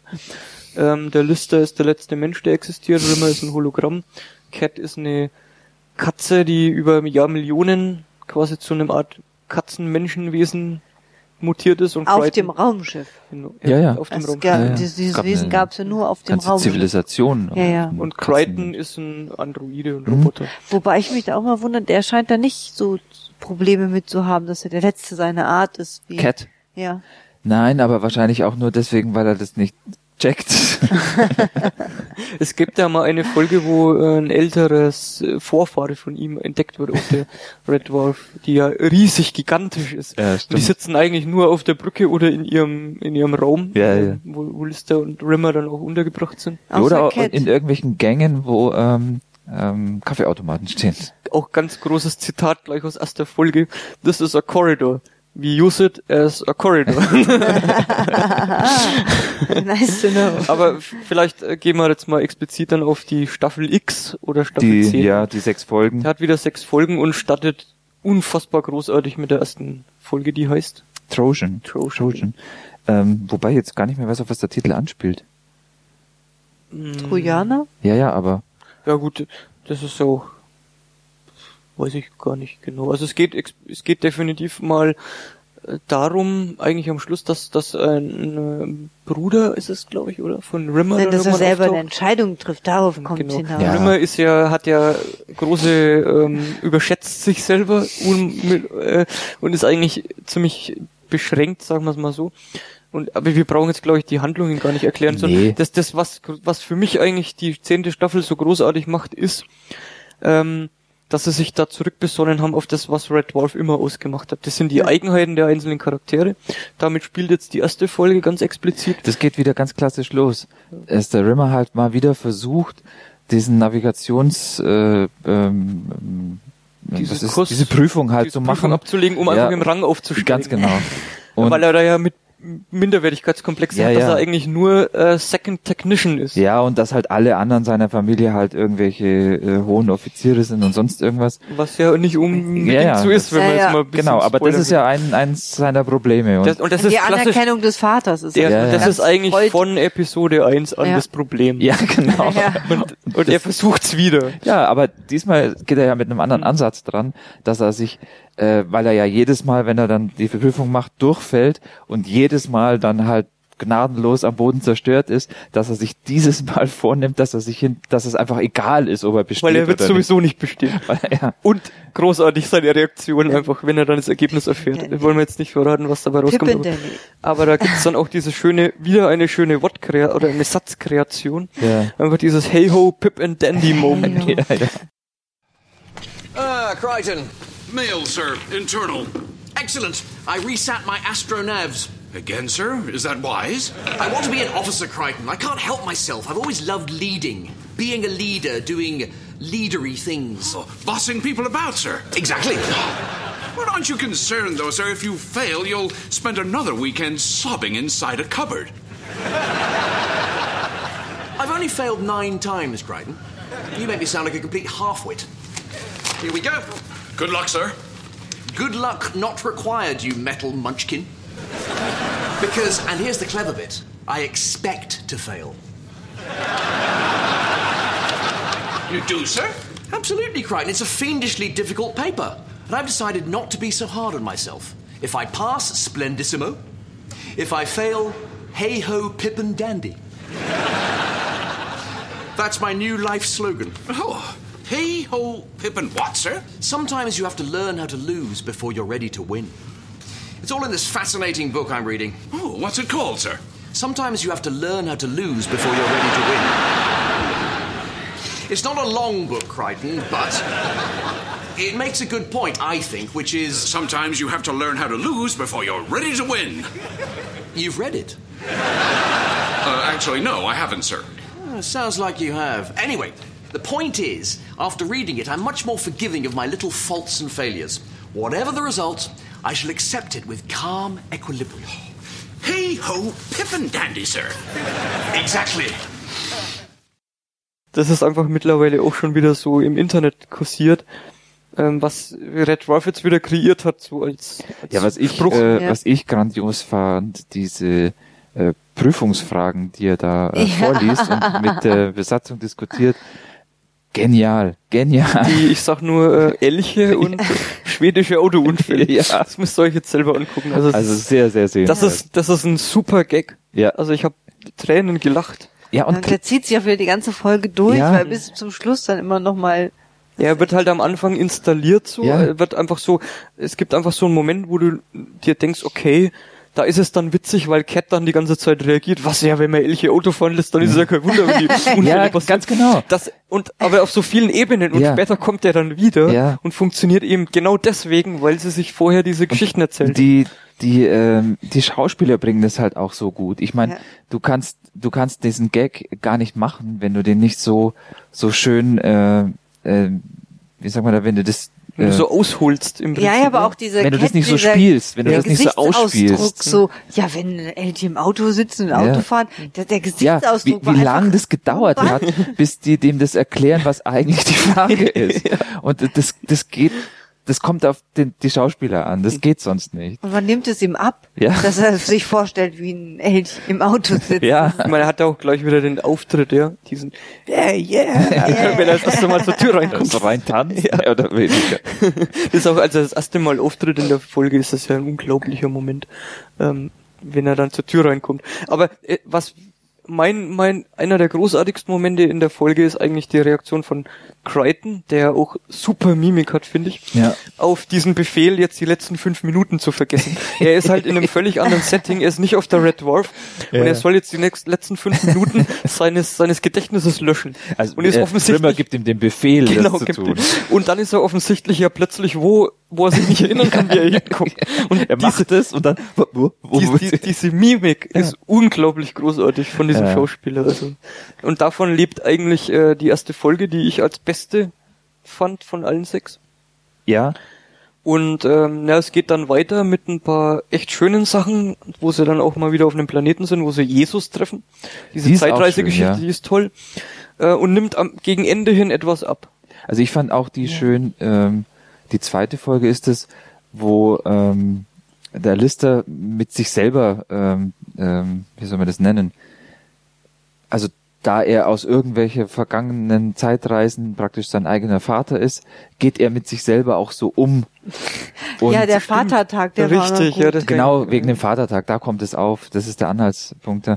Und geht eben mit sich selber auch so um und, und äh, macht dann aus Tradition äh, eine Videoaufzeichnung für sich selber und besäuft sich danach so, äh, Dass es vergisst. dass er es vergisst, was er sich da aufgezeichnet hat, so dass er dann in der Früh praktisch eine Nachricht von sich als Vater bekommen kann, ohne dass er sich eigentlich erinnert, was er da aufgezeichnet Genau, hat. und er ist dann, es- er kennt sich genau so gut, Ja. dass er genau die Reaktionen weiß. Ganz genau. Und dann ist das auch wieder so ein endloser Gag. ja. Ja. und das ziehen sie halt auch durch. Ja, und das, mit der Post finde ich sowieso klasse, dass sie da Post bekommen. Ach so, ja, das auch Diesen noch. Riesenhaufen ja. Post. Ist das die gleiche Folge? Nee, nee. Ja, ist glaube ich eine andere. Ja. Auch, nee. auch schön, ähm, die eine Folge, als plötzlich aus dem völligen Nichts ein Charakter dieses Schiff entert ja. und sie alle irgendwie in Geiselhaft nehmen will oder so. Ja. Und alle dann völlig genervt sind. Oh nein, der der schon wieder. wieder. und du weißt halt gar nicht, wer das ist. Und es hat dann so eine Backstory, die Ja, du ja. später erst erfährst. Ja, ja, aber wo muss er halt mal wieder irgendwas Verbockt haben. Ja, genau. ich Also- fand auch gut, ähm, das haben sie jetzt auch über, glaube ein paar Folgen so eingebaut, diese Geschichte mit diesen Kaffeeautomaten oder überhaupt diesen, diese Vending Machine, weiß nicht, ob es da nur Kaffee können, gibt. ne? Das- dass erstens, das ist dass die reden, dass sie genau. eine Persönlichkeit haben und dass die halt auch so ein bisschen Probleme machen. Dass sie auch ein Ego haben, kann Ja. Und dass man sie sexuell belästigen kann. Ja, und dass der eine Kaffeeautomat unbedingt mal um die Ecke des Gangs sehen will. Und dann unglaublich fasziniert ist, wie es da aussieht. Stell dir vor, du stehst immer in dem gleichen Gang. Du, für dich ist das ja quasi die, die Welt. Ja. Beginnt ums Eck. Na, das fand ich auch noch eine wirklich witzige Erweiterung so, weil bisher war das Schiff ja eigentlich, gut, es gab mal Holly da, den, den Bordcomputer, aber äh, sonst war das halt immer nur praktisch wie eine Bühne, also da war nichts. Ja, die haben einen neuen äh, Bordcomputer dann eingeführt ab irgendeiner Folge. ja, was nicht ganz so glücklich gelaufen ist. das ist auch ziemlich fieser Charakter Ja. eigentlich. Ähm, wie, wie fandet ihr denn das Setting so allgemein? Sie haben ja schon ein bisschen modernisiert, aber im Großen und Ganzen äh, die Limitierung halt auf diese Schauplätze beibehalten. Ja, also ich fand, dass sie das ganz gut gemacht haben, dass sie da nicht zu viel gemacht haben. Das heißt also, man merkt schon, dass es neu ist. Die Brücke sieht Die also meiner halt ganz Meinung nach neu aus. Displays und so. Ja, aber es ist nicht so viel, dass es, dass es so, so viel Raum einnimmt es, einfach. es, es nimmt ja auch, ähm, äh, es hat ja auch keinen Einfluss auf die Handlung. Ganz genau. Das ist ja. einfach nur Requisite. Ja, vielleicht mal Hintergrund bis auf den einen Punkt, wo er wo er sein Essen über die Konsole verteilt. Wenn mich erinnere an so alte Folgen, da haben sie so dreieckige Videokassetten. Ganz am Anfang mal, wo er dann irgendwelche Aufzeichnungen von Footballspielen angucken will oder ja, so. aber auch jetzt, die sitzen ja sowieso meistens da einfach nur in dem Quartier, wo unverständlicherweise alle in diesem kleinen Raum übernachten, in Stockbetten. Das Oder ist- das ein Riesenschiff ist. Ja, Ja, ja, ja. Ja, ja, das ist ja auch. Na, es ist, also ich fand, es ist genau der richtige Schritt gewesen, um das optisch jetzt nicht zu altbacken ausschauen zu lassen. Um das schon zu modernisieren, aber ähm, das halt keinen Einfluss auf die Story hat. Also es ist einfach, es sieht einfach aus wie, Ja. wie, eine, wie, eine, wie eine Red Dwarf Folge, wie sie jetzt ausschauen sollte. Ja, aber das war ja immer schon, dass die, also, dass das Sehenswerte nicht die, Aufmachung ist, sondern halt die Schauspieler Ja, und wie die, wie die miteinander umgehen. Außer Back to Earth, weil das hat halt Schauplätze auf der Erde. und Ja, okay, kenne ich jetzt halt nicht. da ja. funktionieren, in diesem Umfeld funktionieren einfach die Charaktere halt auch. Hm. Und es hat auch eine längere Story, die über eineinhalb Stunden geht. Das ist auch Was sehr man, unglücklich. was man sich da übrigens gut vorstellen kann, dass es ein Red Dwarf äh, Bühnenstück geben könnte. Aber nur bitte mit den Originalschauspielern. Ja, na, natürlich, natürlich, mit, genau mit den äh, Schauspielern. Ich meine, aber was es für eine Katastrophe ist, andere Schauspieler zu nehmen, das sieht man ja an diesem ja, Pilotfilm, diese diesen Pilot- amerikanischen. Ja, das ist schrecklich. Das tut nur weh. Also ja, das geht gar nicht. ja, das könnte ich, also einen Kinofilm würde ich mir nicht wünschen. Das war ja eine Zeit lang im Gespräch Ja. und daraus ist dann Back to Earth entstanden. Ähm, ich würde mir sogar wünschen, also eine elfte Staffel. Ja, also mit, nachdem wie gut die zehnte war, Ja. auf jede Zeit. Also, Also, wenn man jetzt den Querschnitt nimmt, würde ich mal sagen, ist es nicht wesentlich schlechter als die Anf Anfänge gewesen. ja. Ja, und die erste Folge ist wirklich grandios. Also, die habe ich mir jetzt mittlerweile dreimal angeguckt. Ich hab Das, immer ist, noch das ist allerfeinste Comedy eigentlich. Dieses Setting, was da jetzt halt im Raum, ähm, äh, im Raumschiff Red Dwarf sitzt, ist eigentlich völlig egal. Es, klar gibt's ein paar Ausgangspunkte, eben gerade das mit dieser Zeitreise und sonstige Sachen, Bordcomputer, äh, Androide und, und sonstiges. Eh, ganz egal. Es ist allerfeinste Comedy. Und, und die Charaktere sind genau die, die genau die gleichen Egos, genau die, Ja. im Falle von Rimmer, Ja. genau der gleiche Idiot. Ja. Es ist alles exakt so übernommen und eben dadurch, ähm, dass er auch so Sachen wie eben dieses Examen, was er da machen will, dass sie das gleich wieder so behandeln als, als, glaube ich, als, als, ähm, wie soll man sagen, Major Plotpoint. Ohne dass der- es trotzdem eine einfache Wiederholung Genau, ist. in dieser Folge, das zeigt doch auch, die haben sich das Back to Earth angeguckt, die haben sich die Hm, äh, Kritiken stimmt, angeguckt ja. und haben gesagt, okay, das ist irgendwie nicht Kann man Red so Dwarf. sehen, ja. ne? Und dann haben sie äh, wieder Red Dwarf gemacht und sie haben noch Ideen offensichtlich und man kann jetzt sagen, okay, es ist am Schluss schon wieder ein bisschen seichter geworden. Ähm, war nicht, wobei seichter nicht, es war nicht mehr so witzig einfach. Und es kam halt nicht mehr so in der Frequenz die Gags, aber man kann, man könnte dann sagen, okay, vielleicht sollten wir es jetzt dabei belassen. Aber ich würde mir wünschen, dass es neue Folgen gibt. Kennst du die Autoren, also beziehungsweise jetzt, ob das die Dieser gleichen Autoren sind? Doug Naylor ist wieder dabei. Der Ja. war von Anfang an dabei. okay. Und ansonsten habe ich jetzt die Namen nicht im Kopf, aber ich glaube schon, da waren ein paar beteiligt. Aber halt wieder die, die praktisch immer jetzt. Äh, Ja. Okay. Und die Schauspieler sind nach wie vor genial. Ja, Also. die da- haben's drauf. Und sie sehen auch nicht, das sind sichtlich gealtert natürlich, klar. Sie haben vielleicht ein bisschen mehr angesetzt, der ein oder der andere, aber die funktionieren nach wie vor super. Also kann man total empfehlen, ist jetzt auch auf DVD schon raus. Ähm, die komplette Staffel. Und äh, also wer Red Dwarf noch nicht gesehen hat, sollte vielleicht nicht mit der anfangen, weil dann fehlt ein bisschen der Background von den Charakteren. Ja, Also die erste Staffel sollte man vielleicht gucken. Alles es muss sind man ja eh, schauen, wenn wir jetzt mehr sagen, wie hier zehnte Staffel, buh, hört sich 25 Jahre, hört sich alles nach unglaublich viel Material an. Aber jede Staffel sind nur ein paar, also eine Handvoll Folgen. sind sechs Folgen, beziehungsweise die siebte und achte haben acht. Ja, und, und eben ist, kann man sich ja dann selber ausrechnen, wie viel das insgesamt sind. Und die sind ja nicht allzu lang. Das heißt, es lohnt sich auf alle Fälle, die anzugucken. Unbedingt, ja. Ja. Wobei, wie gesagt, wenn man jetzt die zehnte nur guckt, dann fehlen einem vielleicht ein paar Informationen. Hm. Einfach die Entstehungsgeschichte. Ja, Vielleicht reicht sogar die erste Folge, weil da wird ja eigentlich erklärt, da kommt Cat, glaube ich, sogar schon vor. glaub auch, aber Crichton nicht. Crichton kommt, Der kommt erst äh, später. zweite Staffel, glaube ich, sogar erst. Bin mir nicht sicher, ob es schon, ich, Ich glaube, in der ersten ist er nicht dabei. also in der ersten sicher nicht. Ich habe jetzt eher überlegt, ob er sogar erst in der dritten reinkommt. Mhm. Weil die finden ihn ja dann irgendwann. Genau, da gibt's diese explizite Folge, wo Ja. sie ihn dann auf diesem Raumschiff aufgabeln irgendwie, wo er diese schon lange verstorbenen zwei alten Damen da Ah, okay. bedient. Ich, ich sehe hier gerade, dass der Titel der ersten Folge in der zweiten Staffel Crichton lautet. Okay, dann ist es die erste Folge. Genau. Genau. Gut, ja, ähm, super. mal wieder eine eindeutige Empfehlung, oder? Ja, das ist äh, völlig unerwartet genial Mhm. gewesen. Also ich habe da mit dem Schlimmsten gerechnet. Ich habe eigentlich mit einer schlimmeren Verfehlung gerechnet als auch das Back to Earth, also die neunte Staffel, aber unbedingt äh, angucken. Okay. Red Dwarf Season X. I think this could be one of those hey ho, pip and dandy moments, sir.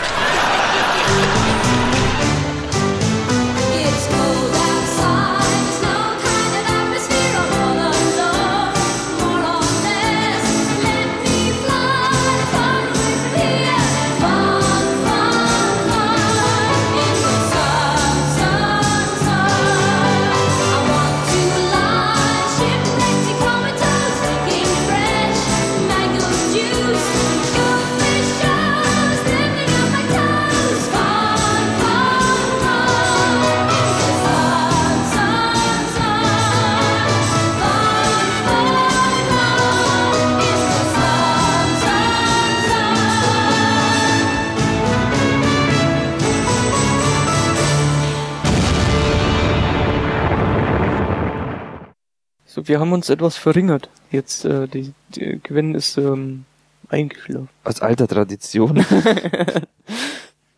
So, ähm, wir haben ja eigentlich als Titelthema, bevor uns die Wii U dazwischen gekommen ist. Ähm, was als Titelthema gibt's eh nie, aber als Na, aber was wir Thema uns auf unsere Liste halt genau, ganz oben gesetzt nämlich haben. ein Comic-Epos Mhm. quasi. Und zwar geht's um, ja, wie heißt's eigentlich? Es gibt mehrere Titel. Zum einen der Inkal Ich glaube eigentlich bekannter ist es unter der Inkal, oder? ja, oder John DeVol, also der Hauptcharakter. Ja, so, so hieß es ursprünglich auch. Diese Comicserie hieß so, aber wie gesagt, ich weiß nicht warum. Eigentlich ist es unter dem Titel der Inkal Mhm. bekannter. Gut, ähm, zwei absolute Größen quasi Ja. des Comic-Business und auch des Film-Business haben das äh, geschrieben und gezeichnet. Und zwar die Story hat Jodorowsky geschrieben, Alejandro Jodorowsky. Der hat ein paar Filme gemacht, El Topo, Mountain of Madness ähm, und hat dann irgendwann, nachdem er dieses Mega-Projekt äh, in den Sand gesetzt, kann man jetzt nicht sagen, aber es wurde halt nicht verwirklicht, Hm. der Dune-Verfilmung damals machen wollte. Unter anderem auch mit Möbius, also mit Sean Girard, der den Inkal dann gezeichnet hat. Ähm, hat er sich dann mehr oder weniger so aus dem Filmbusiness zurückgezogen, hat noch zwei, drei Filme gemacht, die relativ unbekannt sind. und hat dann offensichtlich im Comic so sein Medium gefunden, weil er da halt machen kann, was er will und irgendwie nicht auf Budgets angewiesen ist Mhm. und um Be- Geld betteln will. Und da gab's relativ früh, also die beiden, Jodorowsky und Möbius, haben sich dann da auch kennengelernt auf diesem Set zu Dune. Oder in den Vorarbeiten, da ist ja schon relativ viel gemacht worden. Ähm, Storyboards hat Möbius damals gemacht und Sachen designt. Haben die sich kennengelernt und haben dann beschlossen, sie machen jetzt äh, eine Science-Fiction-Story und daraus ist dann über mehrere Jahre hinweg eigentlich der Inkal entstanden. Das ist ein, eine Geschichte in sechs Bänden. Das erste kam irgendwann in den 80ern raus und das letzte, hast du da Daten genau? Ich glaube, das sind Wann sehr viele Jahre dazwischen. Weiß ich jetzt nicht. Also Original, ich gucke jetzt gerade mal hier, ob das im Original 89 kam das letzte raus und das der erste Band ähm, kam 81 raus, also acht Jahre dazwischen. Mhm. Und dann, das ist jetzt quasi, muss man schon sagen, so ein absolutes Standardwerk der Science-Fiction-Comics. Also es ist Ja, relativ, es ist extrem bekannt. Überhaupt glaube ich eigentlich, Möbius ist da einfach ein Name oder eine Größe, Ja. das, äh, das kann man nicht übersehen. Also Genau, der ist Ähm. ja leider gestorben jetzt vor äh, letztes Jahr, 2011. Und äh, ich habe vorhin schon gesagt, Sean Girard heißt, hieß er eigentlich. Und er hat ja, er ist bekannt geworden eigentlich durch Blueberry, durch die Comics, die Western-Comics. Da hatten wir ja vor zwei, drei Ausgaben in Nerdwana schon mal dieses, diesen, diesen Doppelband von Blueberry. Das war jetzt auch die erste, ja, die, der erste Kontakt von mir irgendwie zu Möbius. Mhm. Ich habe schon immer die Zeichnungen von ihm ziemlich interessant gefunden und habe dann irgendwann mal entdeckt, was mir jetzt völlig neu war, dieses, dieses Standardwerk der Inkal. Und dann habe ich mir überlegt, okay, wie komme ich jetzt da ran? Weil ich wollte eigentlich auch das Original dann haben, also wollte es mir kaufen. Und damals gab's halt nur vergriffene äh, Ausgaben. Aber jetzt hat der Splitter Verlag das aktuell ganz, ganz neu rausgebracht. Und da bin ich sowieso total begeistert, weil der, der Splitter Verlag, der macht seine Comics also in unglaublich guter Qualität, in Hardcover, in, in großen Formaten und mit ja, Original das ist das Coloring. Albumformat, ja. Also das macht wirklich Spaß, das in der Hand zu haben und das auch zu lesen.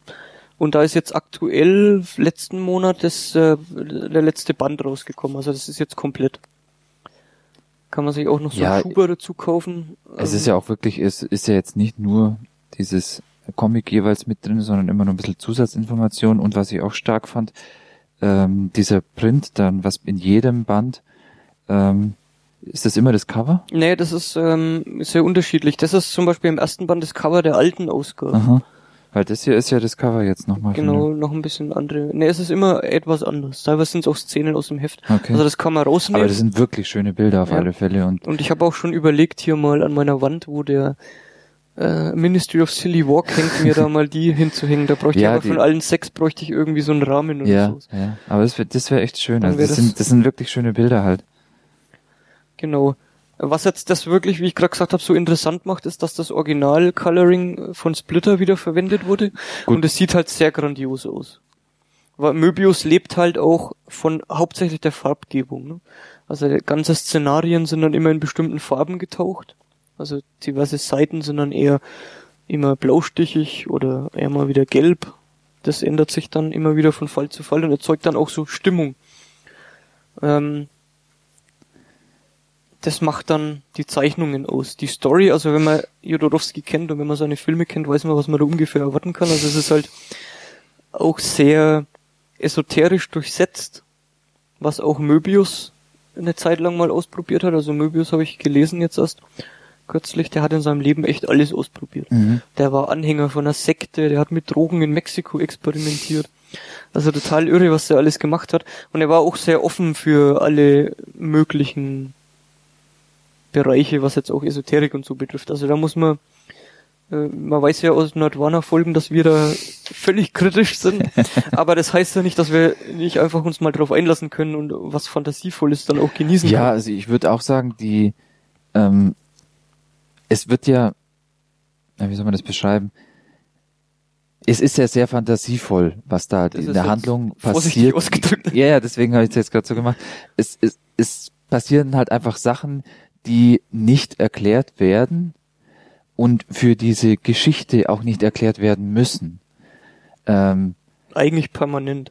Genau, das ist also allein schon der, der, der Einstieg und die Hintergründe, die jetzt ähm, auch, auch die Motivation von vielen Charakteren ja dann darstellt, die kennt man nicht, die versteht man nicht, die, die, die, die ganze Welt, ähm, man kriegt immer nur Ausschnitte zu sehen und ähm, spürt aber, dass halt da halt wahnsinnig viel dahinter steckt, dass die ganze Welt wahnsinnig viel größer ist und wahnsinnig viel komplexer als das, was man da sieht. Und das macht dann diese, diese Situation, in die man dann diese Geschichte, die- diesen Ausschnitt quasi sieht, so interessant. Ja, man fühlt sich immer so als Teil von dem Ganzen Ja. irgendwie.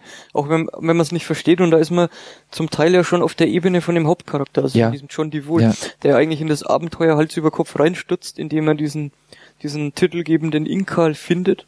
Hm? Also das kann man sich vorstellen wie so eine kleine Pyramide, die dann auch mit ihm spricht, die dann Besitz von Leuten ergreift und wo man nicht so genau weiß, wo die herkommt, was die ist. Das wird alles später zum Teil irgendwie nicht erklärt, aber irgendwie so in Kontext gesetzt zu irgendwas. Ja, es wird eigentlich nicht, also erklärt wird es überhaupt nicht. Das wird nur, man bekommt mehr Informationen, aber es wird nicht erklärt. Also, Also was, was mich halt so fasziniert hat daran ist, ähm, es ist nichts vorhersehbar, Ja. absolut gar nichts. nein.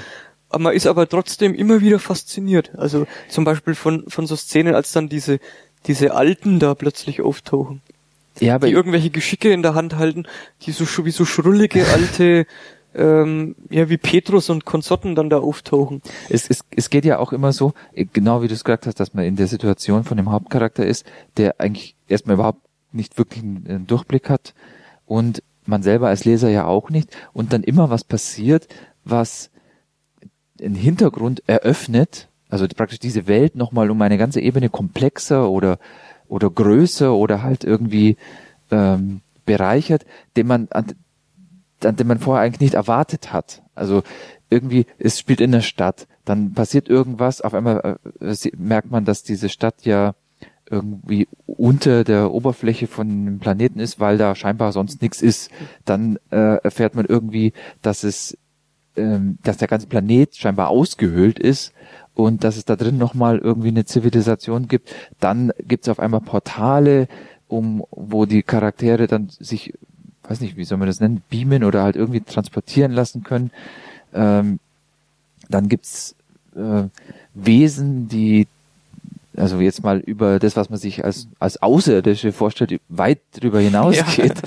Und, und das Ganze dann immer noch mal auf so eine Ebene hieven, wo, wo das Ganze immer noch größer wird. Also das heißt, man, man blättert um und ist erstmal verblüfft, weil man das erst nicht erwartet hat und auch äh, ähm, einem, einem diese Welt einfach nochmal um so viel vergrößert. Das, das ist das Interessante daran. Da kommt natürlich dann auch noch die Zeichnungen dazu. Ja, also dass Die- man das auch sieht. Ja, die, ja, die teilweise doch sehr simpel eigentlich sind. ja. Aber die, ähm, also teilweise ist es mir passiert, ich habe so eine Seite aufgeschlagen und da sind dann diese, diese One-Pager extrem Hm. faszinierend, Hm. wo du dann einfach nur davor sitzt und denkst, irgendwie, es sind eigentlich nur Linien und gefüllte Farben, er arbeitet total wenig mit Schattierungen und so weiter, aber irgendwie sitzt du davor und denkst, das sieht einfach irgendwie faszinierend aus. ja. Und das ist halt alles, wie du vorhin schon gesagt hast, das ist alles extrem strange. Ja, so, und man hat halt das Gefühl, dass es einfach eine sehr komplexe Welt ist. Also du, du siehst da Gruppen und Charaktere, Zum die Beispiel Hintergründe Beispiel haben. diese Metabarone oder ja, was oder ein die größeres Spiel, Technomagiere die, oder die Techno-Techniker. ja, oder die, da, da, da können wir dann auch auf diese Wortkreationen nochmal kommen. ja, Wo du gesagt hast, da hast du so ein bisschen Probleme auch damit gehabt. also mal gerade erzählt, also es gibt sehr viele Wortschöpfungen ja. von äh, Jodorowsky, denke ich mal dann in dem Fall. Gut, das ist halt ja aus dem aus dem was weiß ich, ist das Französisch dann oder Ja, Französisch. halt übersetzt und da habe ich jetzt auch schon gesehen, es gibt dann mindestens zwei Übersetzungen ins Deutsche, die nicht ganz genau gleich sind, wo vielleicht das der Grund ist, dass einem manche Wortkombinationen, die natürlich absichtlich irgendwie auch sperrig oder halt, äh, äh, sagen wir mal, wie ich es vorhin schon vorsichtig ausgedrückt habe, sehr fantasievoll sind, dass da dann nochmal einiges ein bisschen nochmal komischer wird. Aber ich habe halt einfach das Gefühl, dass diese Sachen manchmal nur benutzt werden, also erstens zu oft und dann auch nur, damit es eben komisch klingt. Also ohne Du äh, meinst, also es wäre gar nicht notwendig eigentlich. ja, also warum muss der Metabaron ein Metabaron sein? Warum kann es kein Baron sein? Ja, weil das Baron, das wird ja dann schon wieder zu normal klingen. Aber was bedeutet in dem Fall Meta-Baron? Das bedeutet genauso viel, wie du sonst auch nicht weißt, was abgeht. Also das ist einfach, ich finde, gerade das, dass es eingesetzt wird als Mittel, um die Welt Ja. noch stranger zu machen, finde ich gerade als Vorteil. Ich habe das unglaublich genossen, weil es auch teilweise so Ausdrücke sind, die Retros sind. Ja, aber Das sind so eingedeutschte Ausdrücke, die eigentlich schon so schräg klingen. Aber das kommt meiner Meinung nach eben zu oft vor, weil das beim Lesen halt bei mir manchmal äh, dann so gehakt hat, wo, wo ich halt gesagt habe, ja, puh, komisch. Ja, fand ich, fand ich, hat sich total eingefügt in das Ganze irgendwie. Ne, das ist mir auch ein bisschen aufgefallen. Es macht es deswegen ja nicht schlechter und ich habe ja auch verstanden, dass es einfach nur komisch klingen soll, aber hat halt meiner Meinung nach ähm, war zu oft. Was bei mir jetzt noch aufgefallen ist, nachdem ich mal wieder nach, de, äh, nach dem sechsten Heft dann das erste zur Hand genommen habe, ähm, das hat eine ziemliche ähm, Transformation durchgemacht, was die Zeichnungen betrifft. Also zum, das kann man ganz gut vergleichen, wenn man das erste Band anguckt. Da arbeitet er noch relativ strikt mit ähm, mit den klassischen Panels. Also alle Panels sind viereckig und alles ist klar abgegrenzt voneinander. Während dann im letzten Heft, da, da hat's mich teilweise schon etwas überfordert. Er ist dann anstrengend. Er Ist- greift ineinander greift- oder er geht ineinander ein über. großes Bild im Hintergrund Ja. und mehrere hab- kleine Panels. Weil ich habe immer so ähm, das Bedürfnis, alles optisch zu erfassen, was auf so einer Seite drauf Mhm. ist. Und wenn ich dann so klar abgegrenzte Panels habe, finde ich das eher eigentlich langweilig, muss ich sagen. Mhm. Aber ich kann das dann klarer nacheinander abscannen quasi, wenn ich das lese. Ja, halt lesen. Und hier bin ich dann länger damit beschäftigt, erstmal das Große zu gucken, dann die kleinen Bilder wieder anzuschauen. Aber im, es sieht besser aus, also er hat sich Mhm. gesteigert auf jeden Fall. Mhm. Und ähm, eine andere Transformation gibt's auch noch, und zwar der Hauptcharakter. Verändert sich. Habe ich ähm, Optisch. vorhin gemerkt, es ist nicht nur der Hauptcharakter. Auch zum Beispiel eben der Metabaron, der relativ früh schon auftaucht und die dann begleitet, der ändert auch das Aussehen.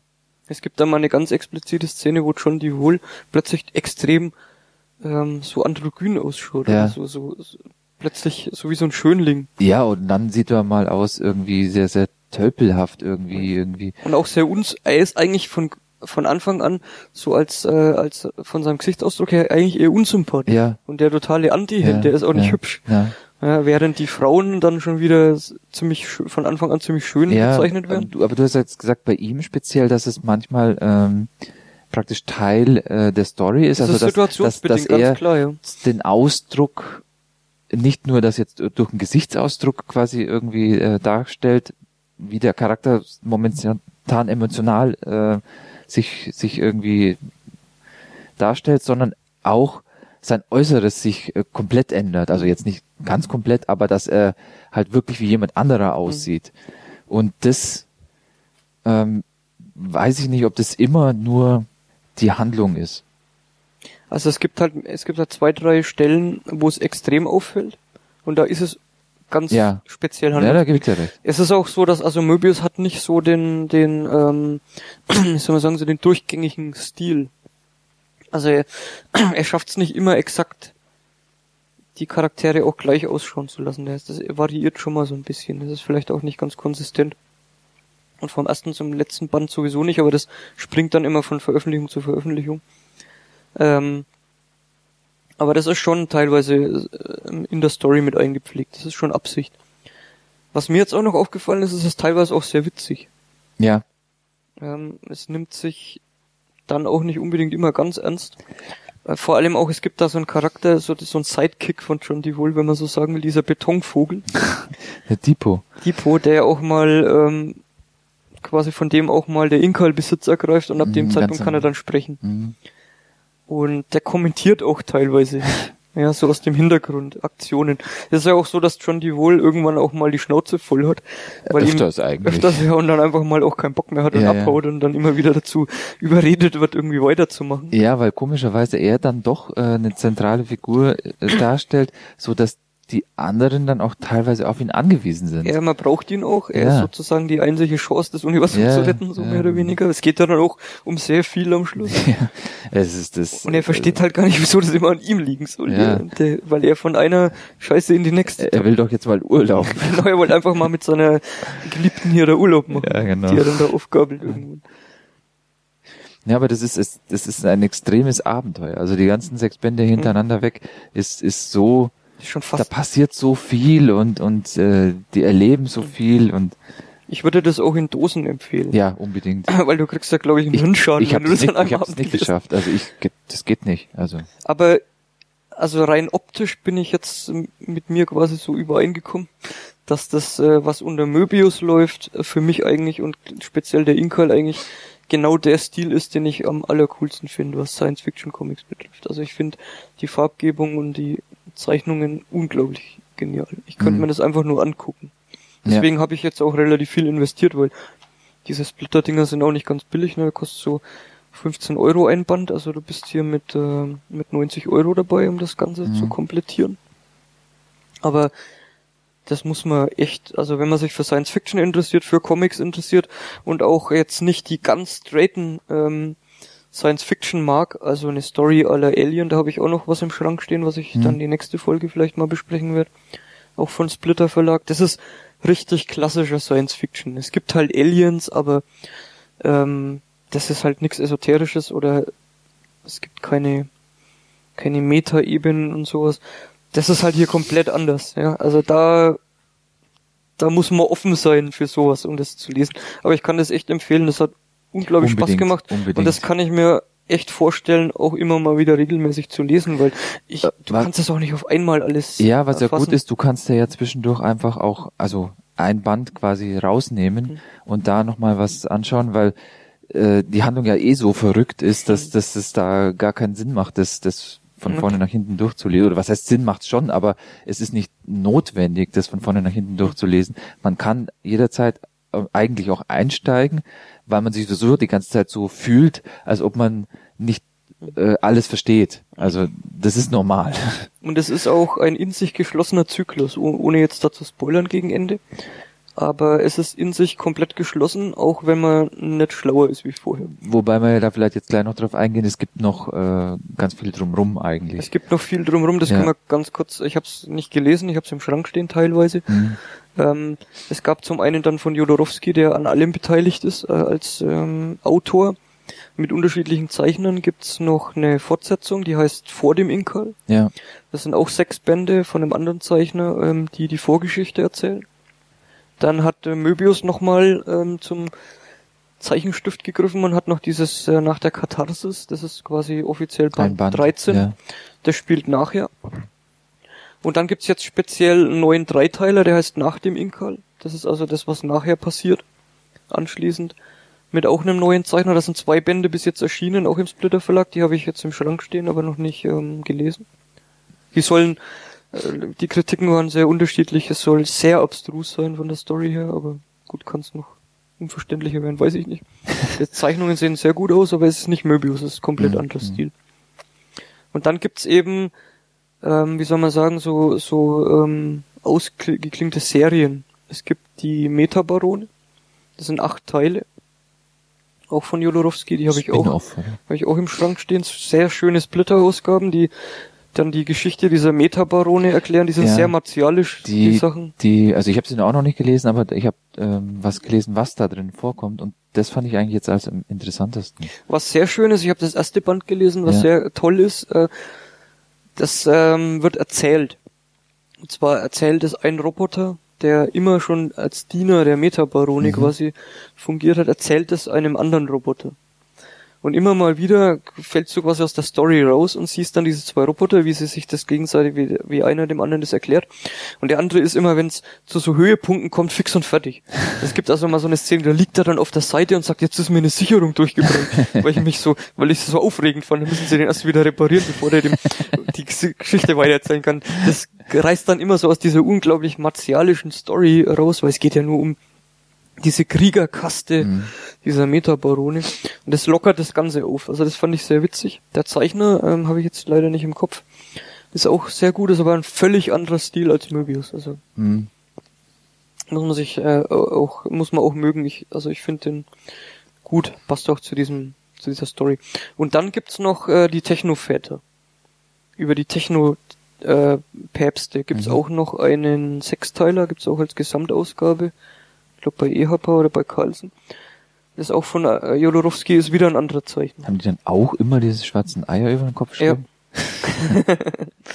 Das ist also der komplette Komplex, äh, hat auch einen Namen, habe ich jetzt echt vergessen, wie es heißt, aber es ist so dieses Universum, wo das alles spielt. Mhm. Also die Möbius-Fans im Internet, äh, was ich jetzt viel gelesen habe, die sagen alle, der Inkal ist eigentlich das Hauptwerk, alles andere ist eher so paar Stufen niedriger anzusiedeln von der Qualität her. Mhm. Das werden wir jetzt mal sehen. Ich werde mir ein paar Sachen noch durchlesen, die ich da Also ich finde speziell die Metabarone interessant. Das wird, das, die würde ich wahrscheinlich dann demnächst mal noch lesen wollen. Ähm, also der Inkal für sich, diese sechs Bände und vor allem die Splitter-Ausgabe.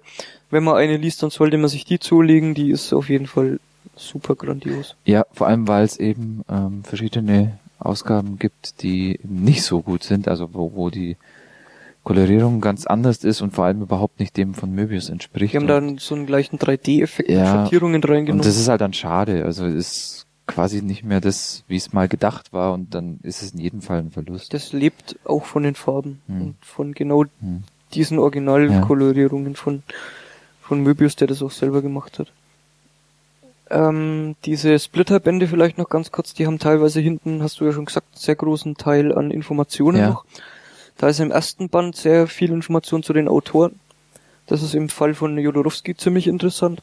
Später gibt's dann ein paar Artikel, die sich so mit der Story selber beschäftigen. Ich habe die teilweise erst am Schluss gelesen, weil ich Mhm. gemerkt habe, ähm, dass die spoilern. Okay. Also die erklären praktisch Schon Sachen, oder, die in späteren Bänden passieren. Das haben die ein bisschen ungeschickt aufgeteilt, Mhm. meiner Meinung nach, aber sie mussten es auch aufteilen. Ja.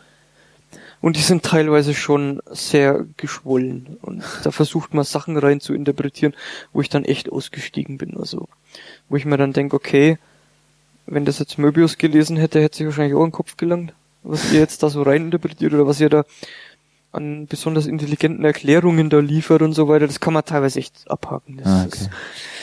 ich, man muss das auch nicht interpretieren oder so. Man muss das einfach gut finden oder halt nicht. Also ich glaube, dass da scheiden sich schon die Geister an dem Inkal. Aber Also wenn jemand das nicht gut findet und sagt, äh, er findet das nicht gut, weil er es nicht versteht, dann kann ich das verstehen. dann hat er es nicht verstanden. Nein, nein, dann kann, dann kann ich das verstehen, warum er das so empfindet. Ja. Aber das ist nicht das Problem äh, bei der Sache. Also das ist ja genau die Absicht Darauf, vielleicht darauf sogar. einlassen ist da ja, genau. Also man, man muss, ja, ganz genau.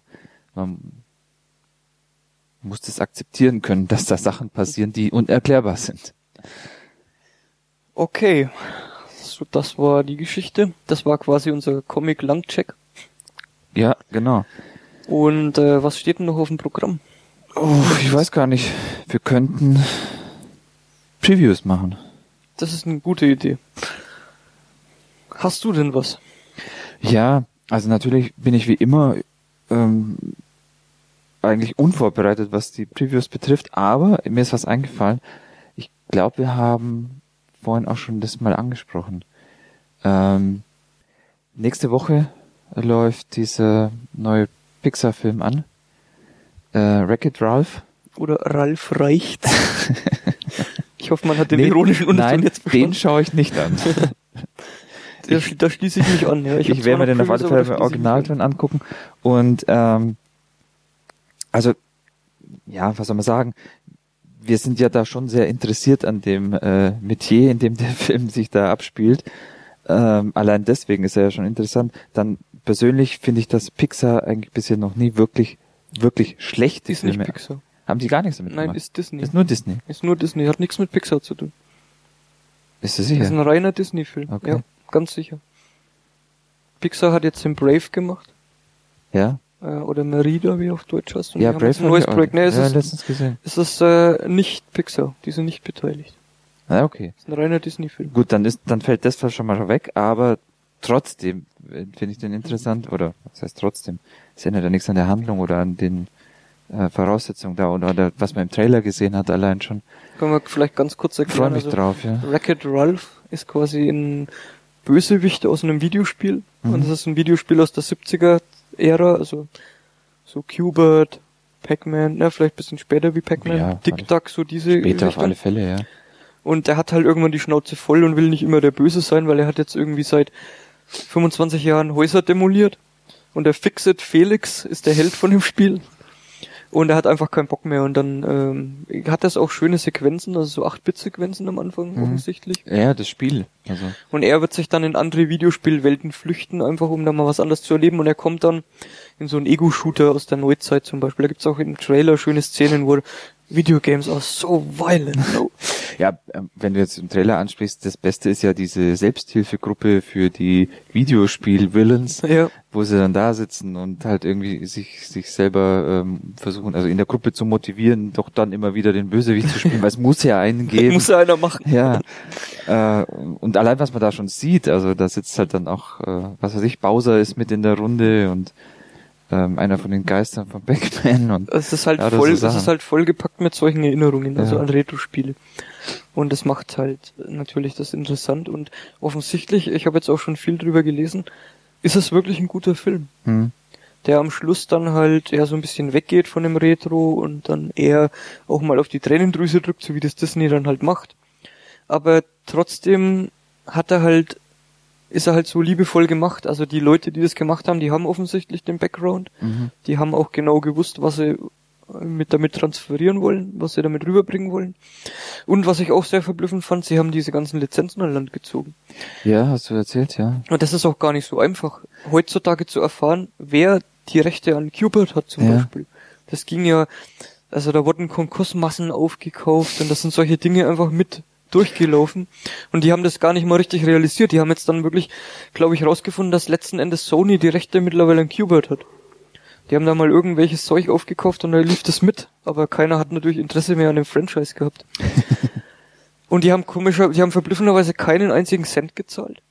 Das heißt, die haben die Lizenzen alle umsonst bekommen. Die haben das alles ziemlich cool gefunden, sogar Ja. Nintendo. Also die hätten auch äh, Mario einbauen können, dürfen. Mhm. Haben sie nicht gemacht, weil es nicht gepasst hat einfach. Die Ja, ist ja kein Willen. ähm, die haben aber den Bowser drin zum Ja. Beispiel und das war alles, die, also Nintendo war da sehr angetan. Klar, für die ist das dann auch Promotion, wobei jetzt das nicht wirklich was bringt jetzt für die moderne Geschichte, aber, Nee. aber das sieht man halt auch, dass bei Nintendo auch noch Leute hocken, die Fans sind vielleicht von sowas, ne? Die sowas Ja, auch unterstützen wollen. scheinbar ja nicht nur dort, aber also sagen wir mal so, dass es diese Möglichkeit gibt, so einen Film zu machen, ist toll, Mhm. weil oft scheitert sowas ja daran eben genau, dass es eben irgendwelche Lizenzen verletzt und dann geht es halt nicht. Ja, oder einfach, dass einfach gesagt wird, okay, das Thema interessiert niemanden. Ja, Das ich auch gut, verblüffend. das sowieso. Also sagen wir mal von Disney, dass sowas jetzt in der Größe rauskommt, das sowieso. Weil das aber ist da, ja offensichtlich auch kein Film, der auf äh, jüngeres Publikum anspricht. Naja, mit diesen ganzen Klassikcharakteren eigentlich nicht direkt, ja. Vielleicht, gut, ich meine, kann natürlich schon sein, dass die Handlung auf verschiedenen Ebenen funktioniert, Mhm. dass du halt, wenn du jetzt verstehst als Zuschauer, dass das ein Videospielcharakter ist, hat das natürlich, ja, das, genau, und der hat keine Lust mehr, dass es dann natürlich jetzt nicht unbedingt wichtig ist, äh, in dieser Selbsthilfegruppe jeden dieser Charaktere zu erkennen, um, um das äh, als Bösewicht aus einem Videospiel, das 30 Jahre alt ist, zu Du identifizieren. nimmst halt dann nicht alle das, Gags das, mit vielleicht genau, oder so. ganz genau. Das kann also schon verschiedene Ebenen geben. Ich glaube schon auch, dass die Handlung an sich nicht besonders anspruchsvoll ist. Das Ja, ist halt. Disney. ja. Ich meine, die haben schon in der Vergangenheit immer mal wieder bewiesen, dass ihnen auch so, so an die diversen Sachen was liegt. Ne? Ich meine, Tron oder auch dieser Black Hole, das sind ja auch Filme, die gar nicht schlecht sind. Mhm. Ähm, aber es ist halt mittlerweile ein Riesenkonzern und mich hat's echt überrascht, dass der Film kam so aus dem Nichts, so der Trailer für mich jetzt. Ich habe davon War witzig, ja, mitgekriegt. wie wieder aufgetaucht Ich ist. dachte und mir dann Disney und das ist ja richtig interessant. Ja, ja. Dann gibt's ja auch diesen schönen Charakter da, dieses kleine Mädel, das immer Ja. in dem Trailer am Baum hängt und ihn nachplappert. Ja, ja. So, you're really annoying. Really annoying. ich habe jetzt auch gelesen, das ist ein äh, Programmfehler, Glitch. ein Glitch. Also das ist auch lustig und macht es dann doch wieder interessanter. Den, den Charakter. Also ich freue mich da auch total auf den Film und ich, also das ist ein Must-have, dass man den im Original sieht. Also unbedingt, ja. Für mich ähm, weiß ich noch nicht ganz genau, wie ich das mache. Ähm, also wo ich den mir dann im Kino anschauen Ja. kann. Zur Not läuft es halt auf die Blu-ray Problem, raus, ja, die wird auch nicht so lang Ist halt schade, ja. dauern. Aber mal gucken. Ich würde mir auch, ich kann mir auch vorstellen, dass ich noch die drei Monate warten kann und mir dann die Blu-ray besorge. Ja, sie werden halt kommen. ziemlich sicher nicht nächste Woche sehen können. Ja. Aber da, dafür ist es zu schmerzhaft, als dass man da Hm. den Kompromiss eingehen kann. Ja, mittlerweile. Geht, das geht nicht mehr, ne? Mhm. Okay, Wreck It Ralph. Ist auch ein cooler Titel. Das Spiel Ja, auch. Und ja. Fix It Felix. es gibt auch den Originalautomaten. Den haben Ja, wir nachgebaut. Es Und gibt ja auch die, die iPhone-Umsetzung und die Hab ist ich auch jetzt ganz noch gut. nicht ja. gespielt. aber Muss, müssen sich richtig Mühe gegeben haben, Mhm. da ein Spiel zu Also machen. das grafisch auch- sowieso. Also die und- Leute sagen, dass dieses Spiel hätte es in den 70ern genau so geben Ja, können. das ist schon. Wäre also, vielleicht ein Klassiker Ja, geworden. genau. Ist schon ein Kompliment.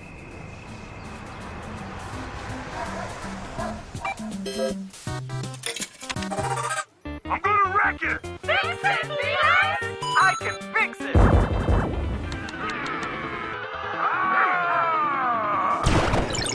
time. Last game. Everyone out.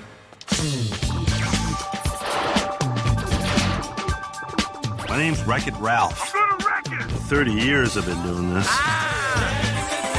It starts to feel hard to love your job I can fix it! when no one else seems to like you for doing it. Same as it ever was. Same as it ever was. gonna wreck it! Same as it ever was. it! Sure must be nice being the good guy.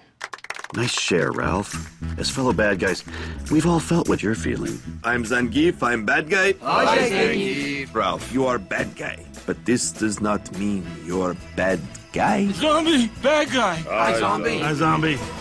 Zangief's saying labels not make you happy. Good! Bad! You must love you. I don't want to be the bad guy anymore. Ralph abandoned his game. Where's the wrecking guy? Welcome to Game Central Station. Trains for all game destinations now boarding. Everything changes now. Where's Ralph? Stand by, my Cuberdese is a little rusty. Ralph's gone to hero's duty? Get out of this game, buddy! Ralph, You're game jumping?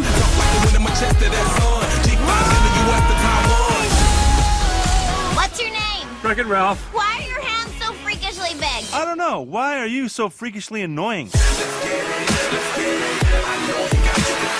All right, ladies, the kitten whispers and tickle fights stop now. When did video games become so violent and scary? Are you a hobo? Listen, I try to be nice. You're mimicking You're me. mimicking me. That is rude, and this conversation is over. This conversation.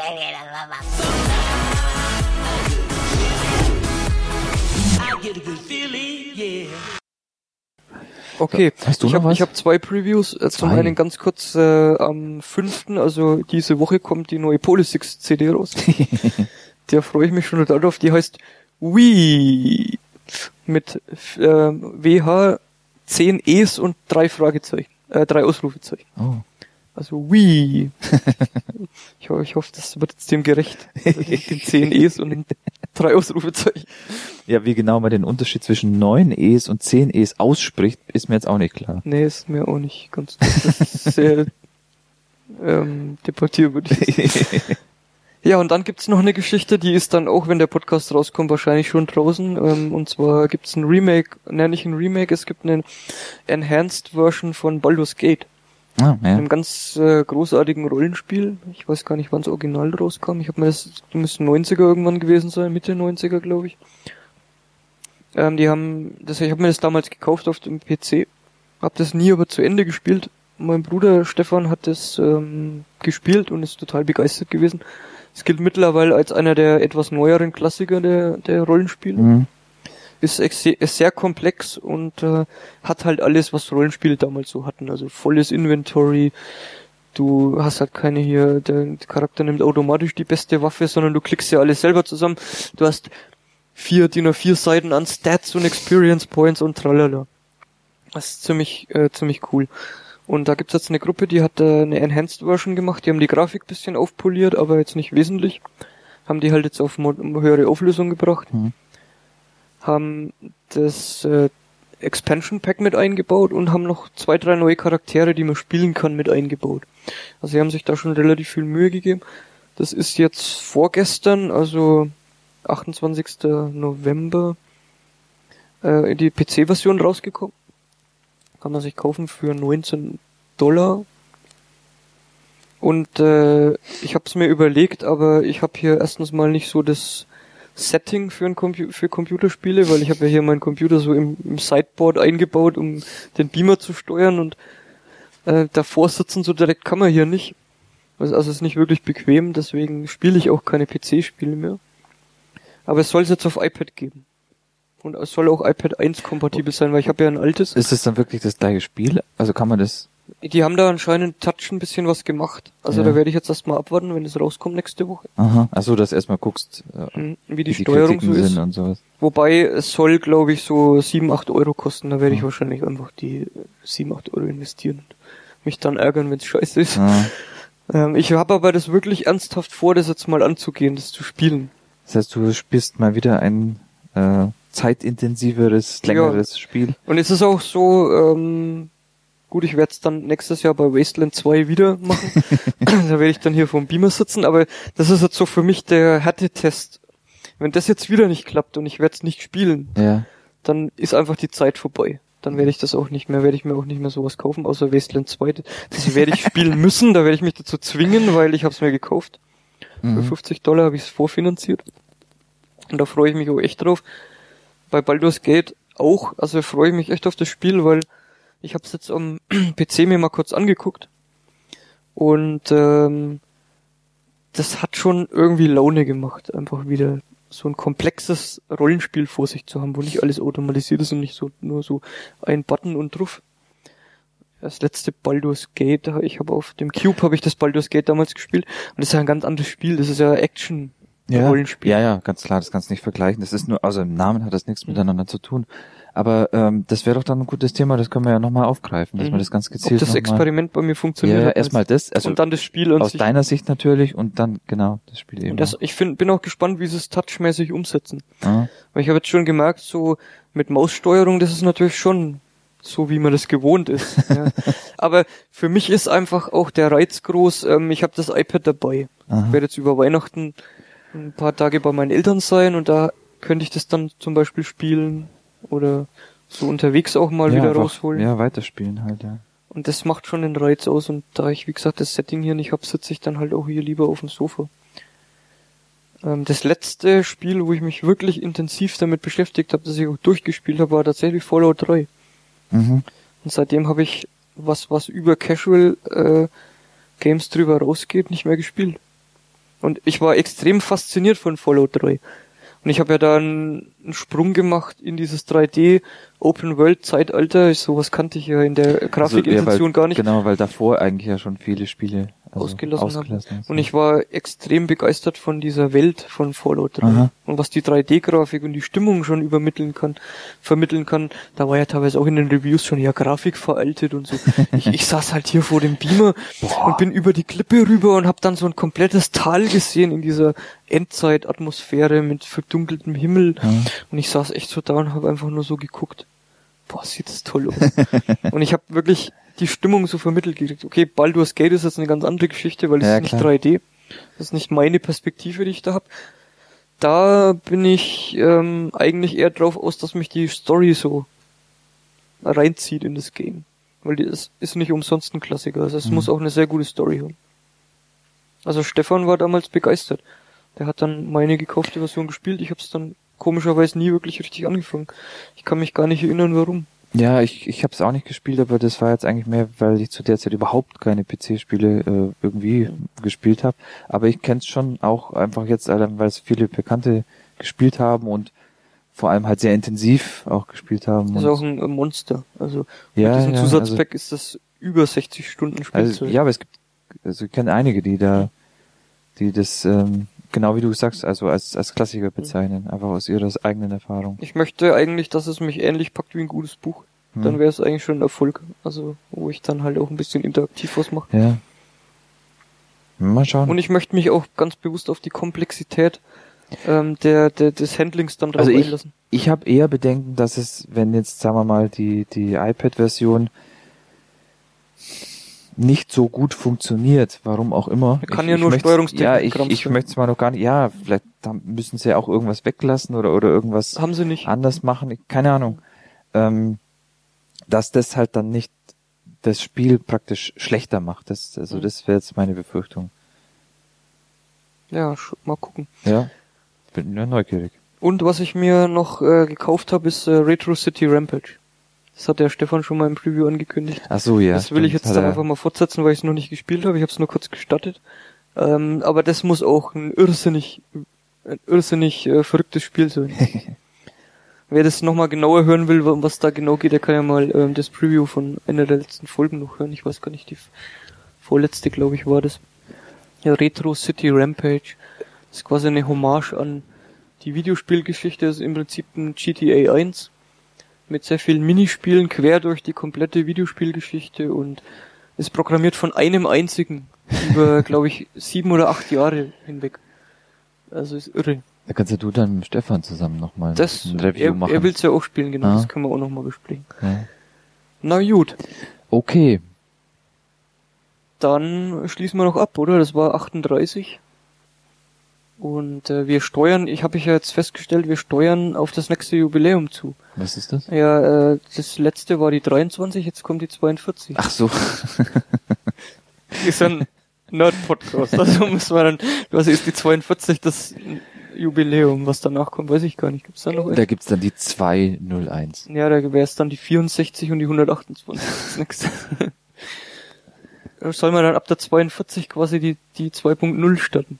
Ja, weiß ich nicht, aber Weil dann haben wir ja quasi den Sinn unseres Daseins vielleicht erreicht. den Sinn des Podcasts. Okay, also dann müsst ihr noch drei Folgen warten, dann werdet ihr den Sinn des Podcastens erfahren. Okay. Das ist jetzt mal eine Ansage. Wenn das jetzt mal nicht zu viel versprochen war. Naja, dann war's das mit Okay. der 38. So viel dazu. Tschüss. Tschüss.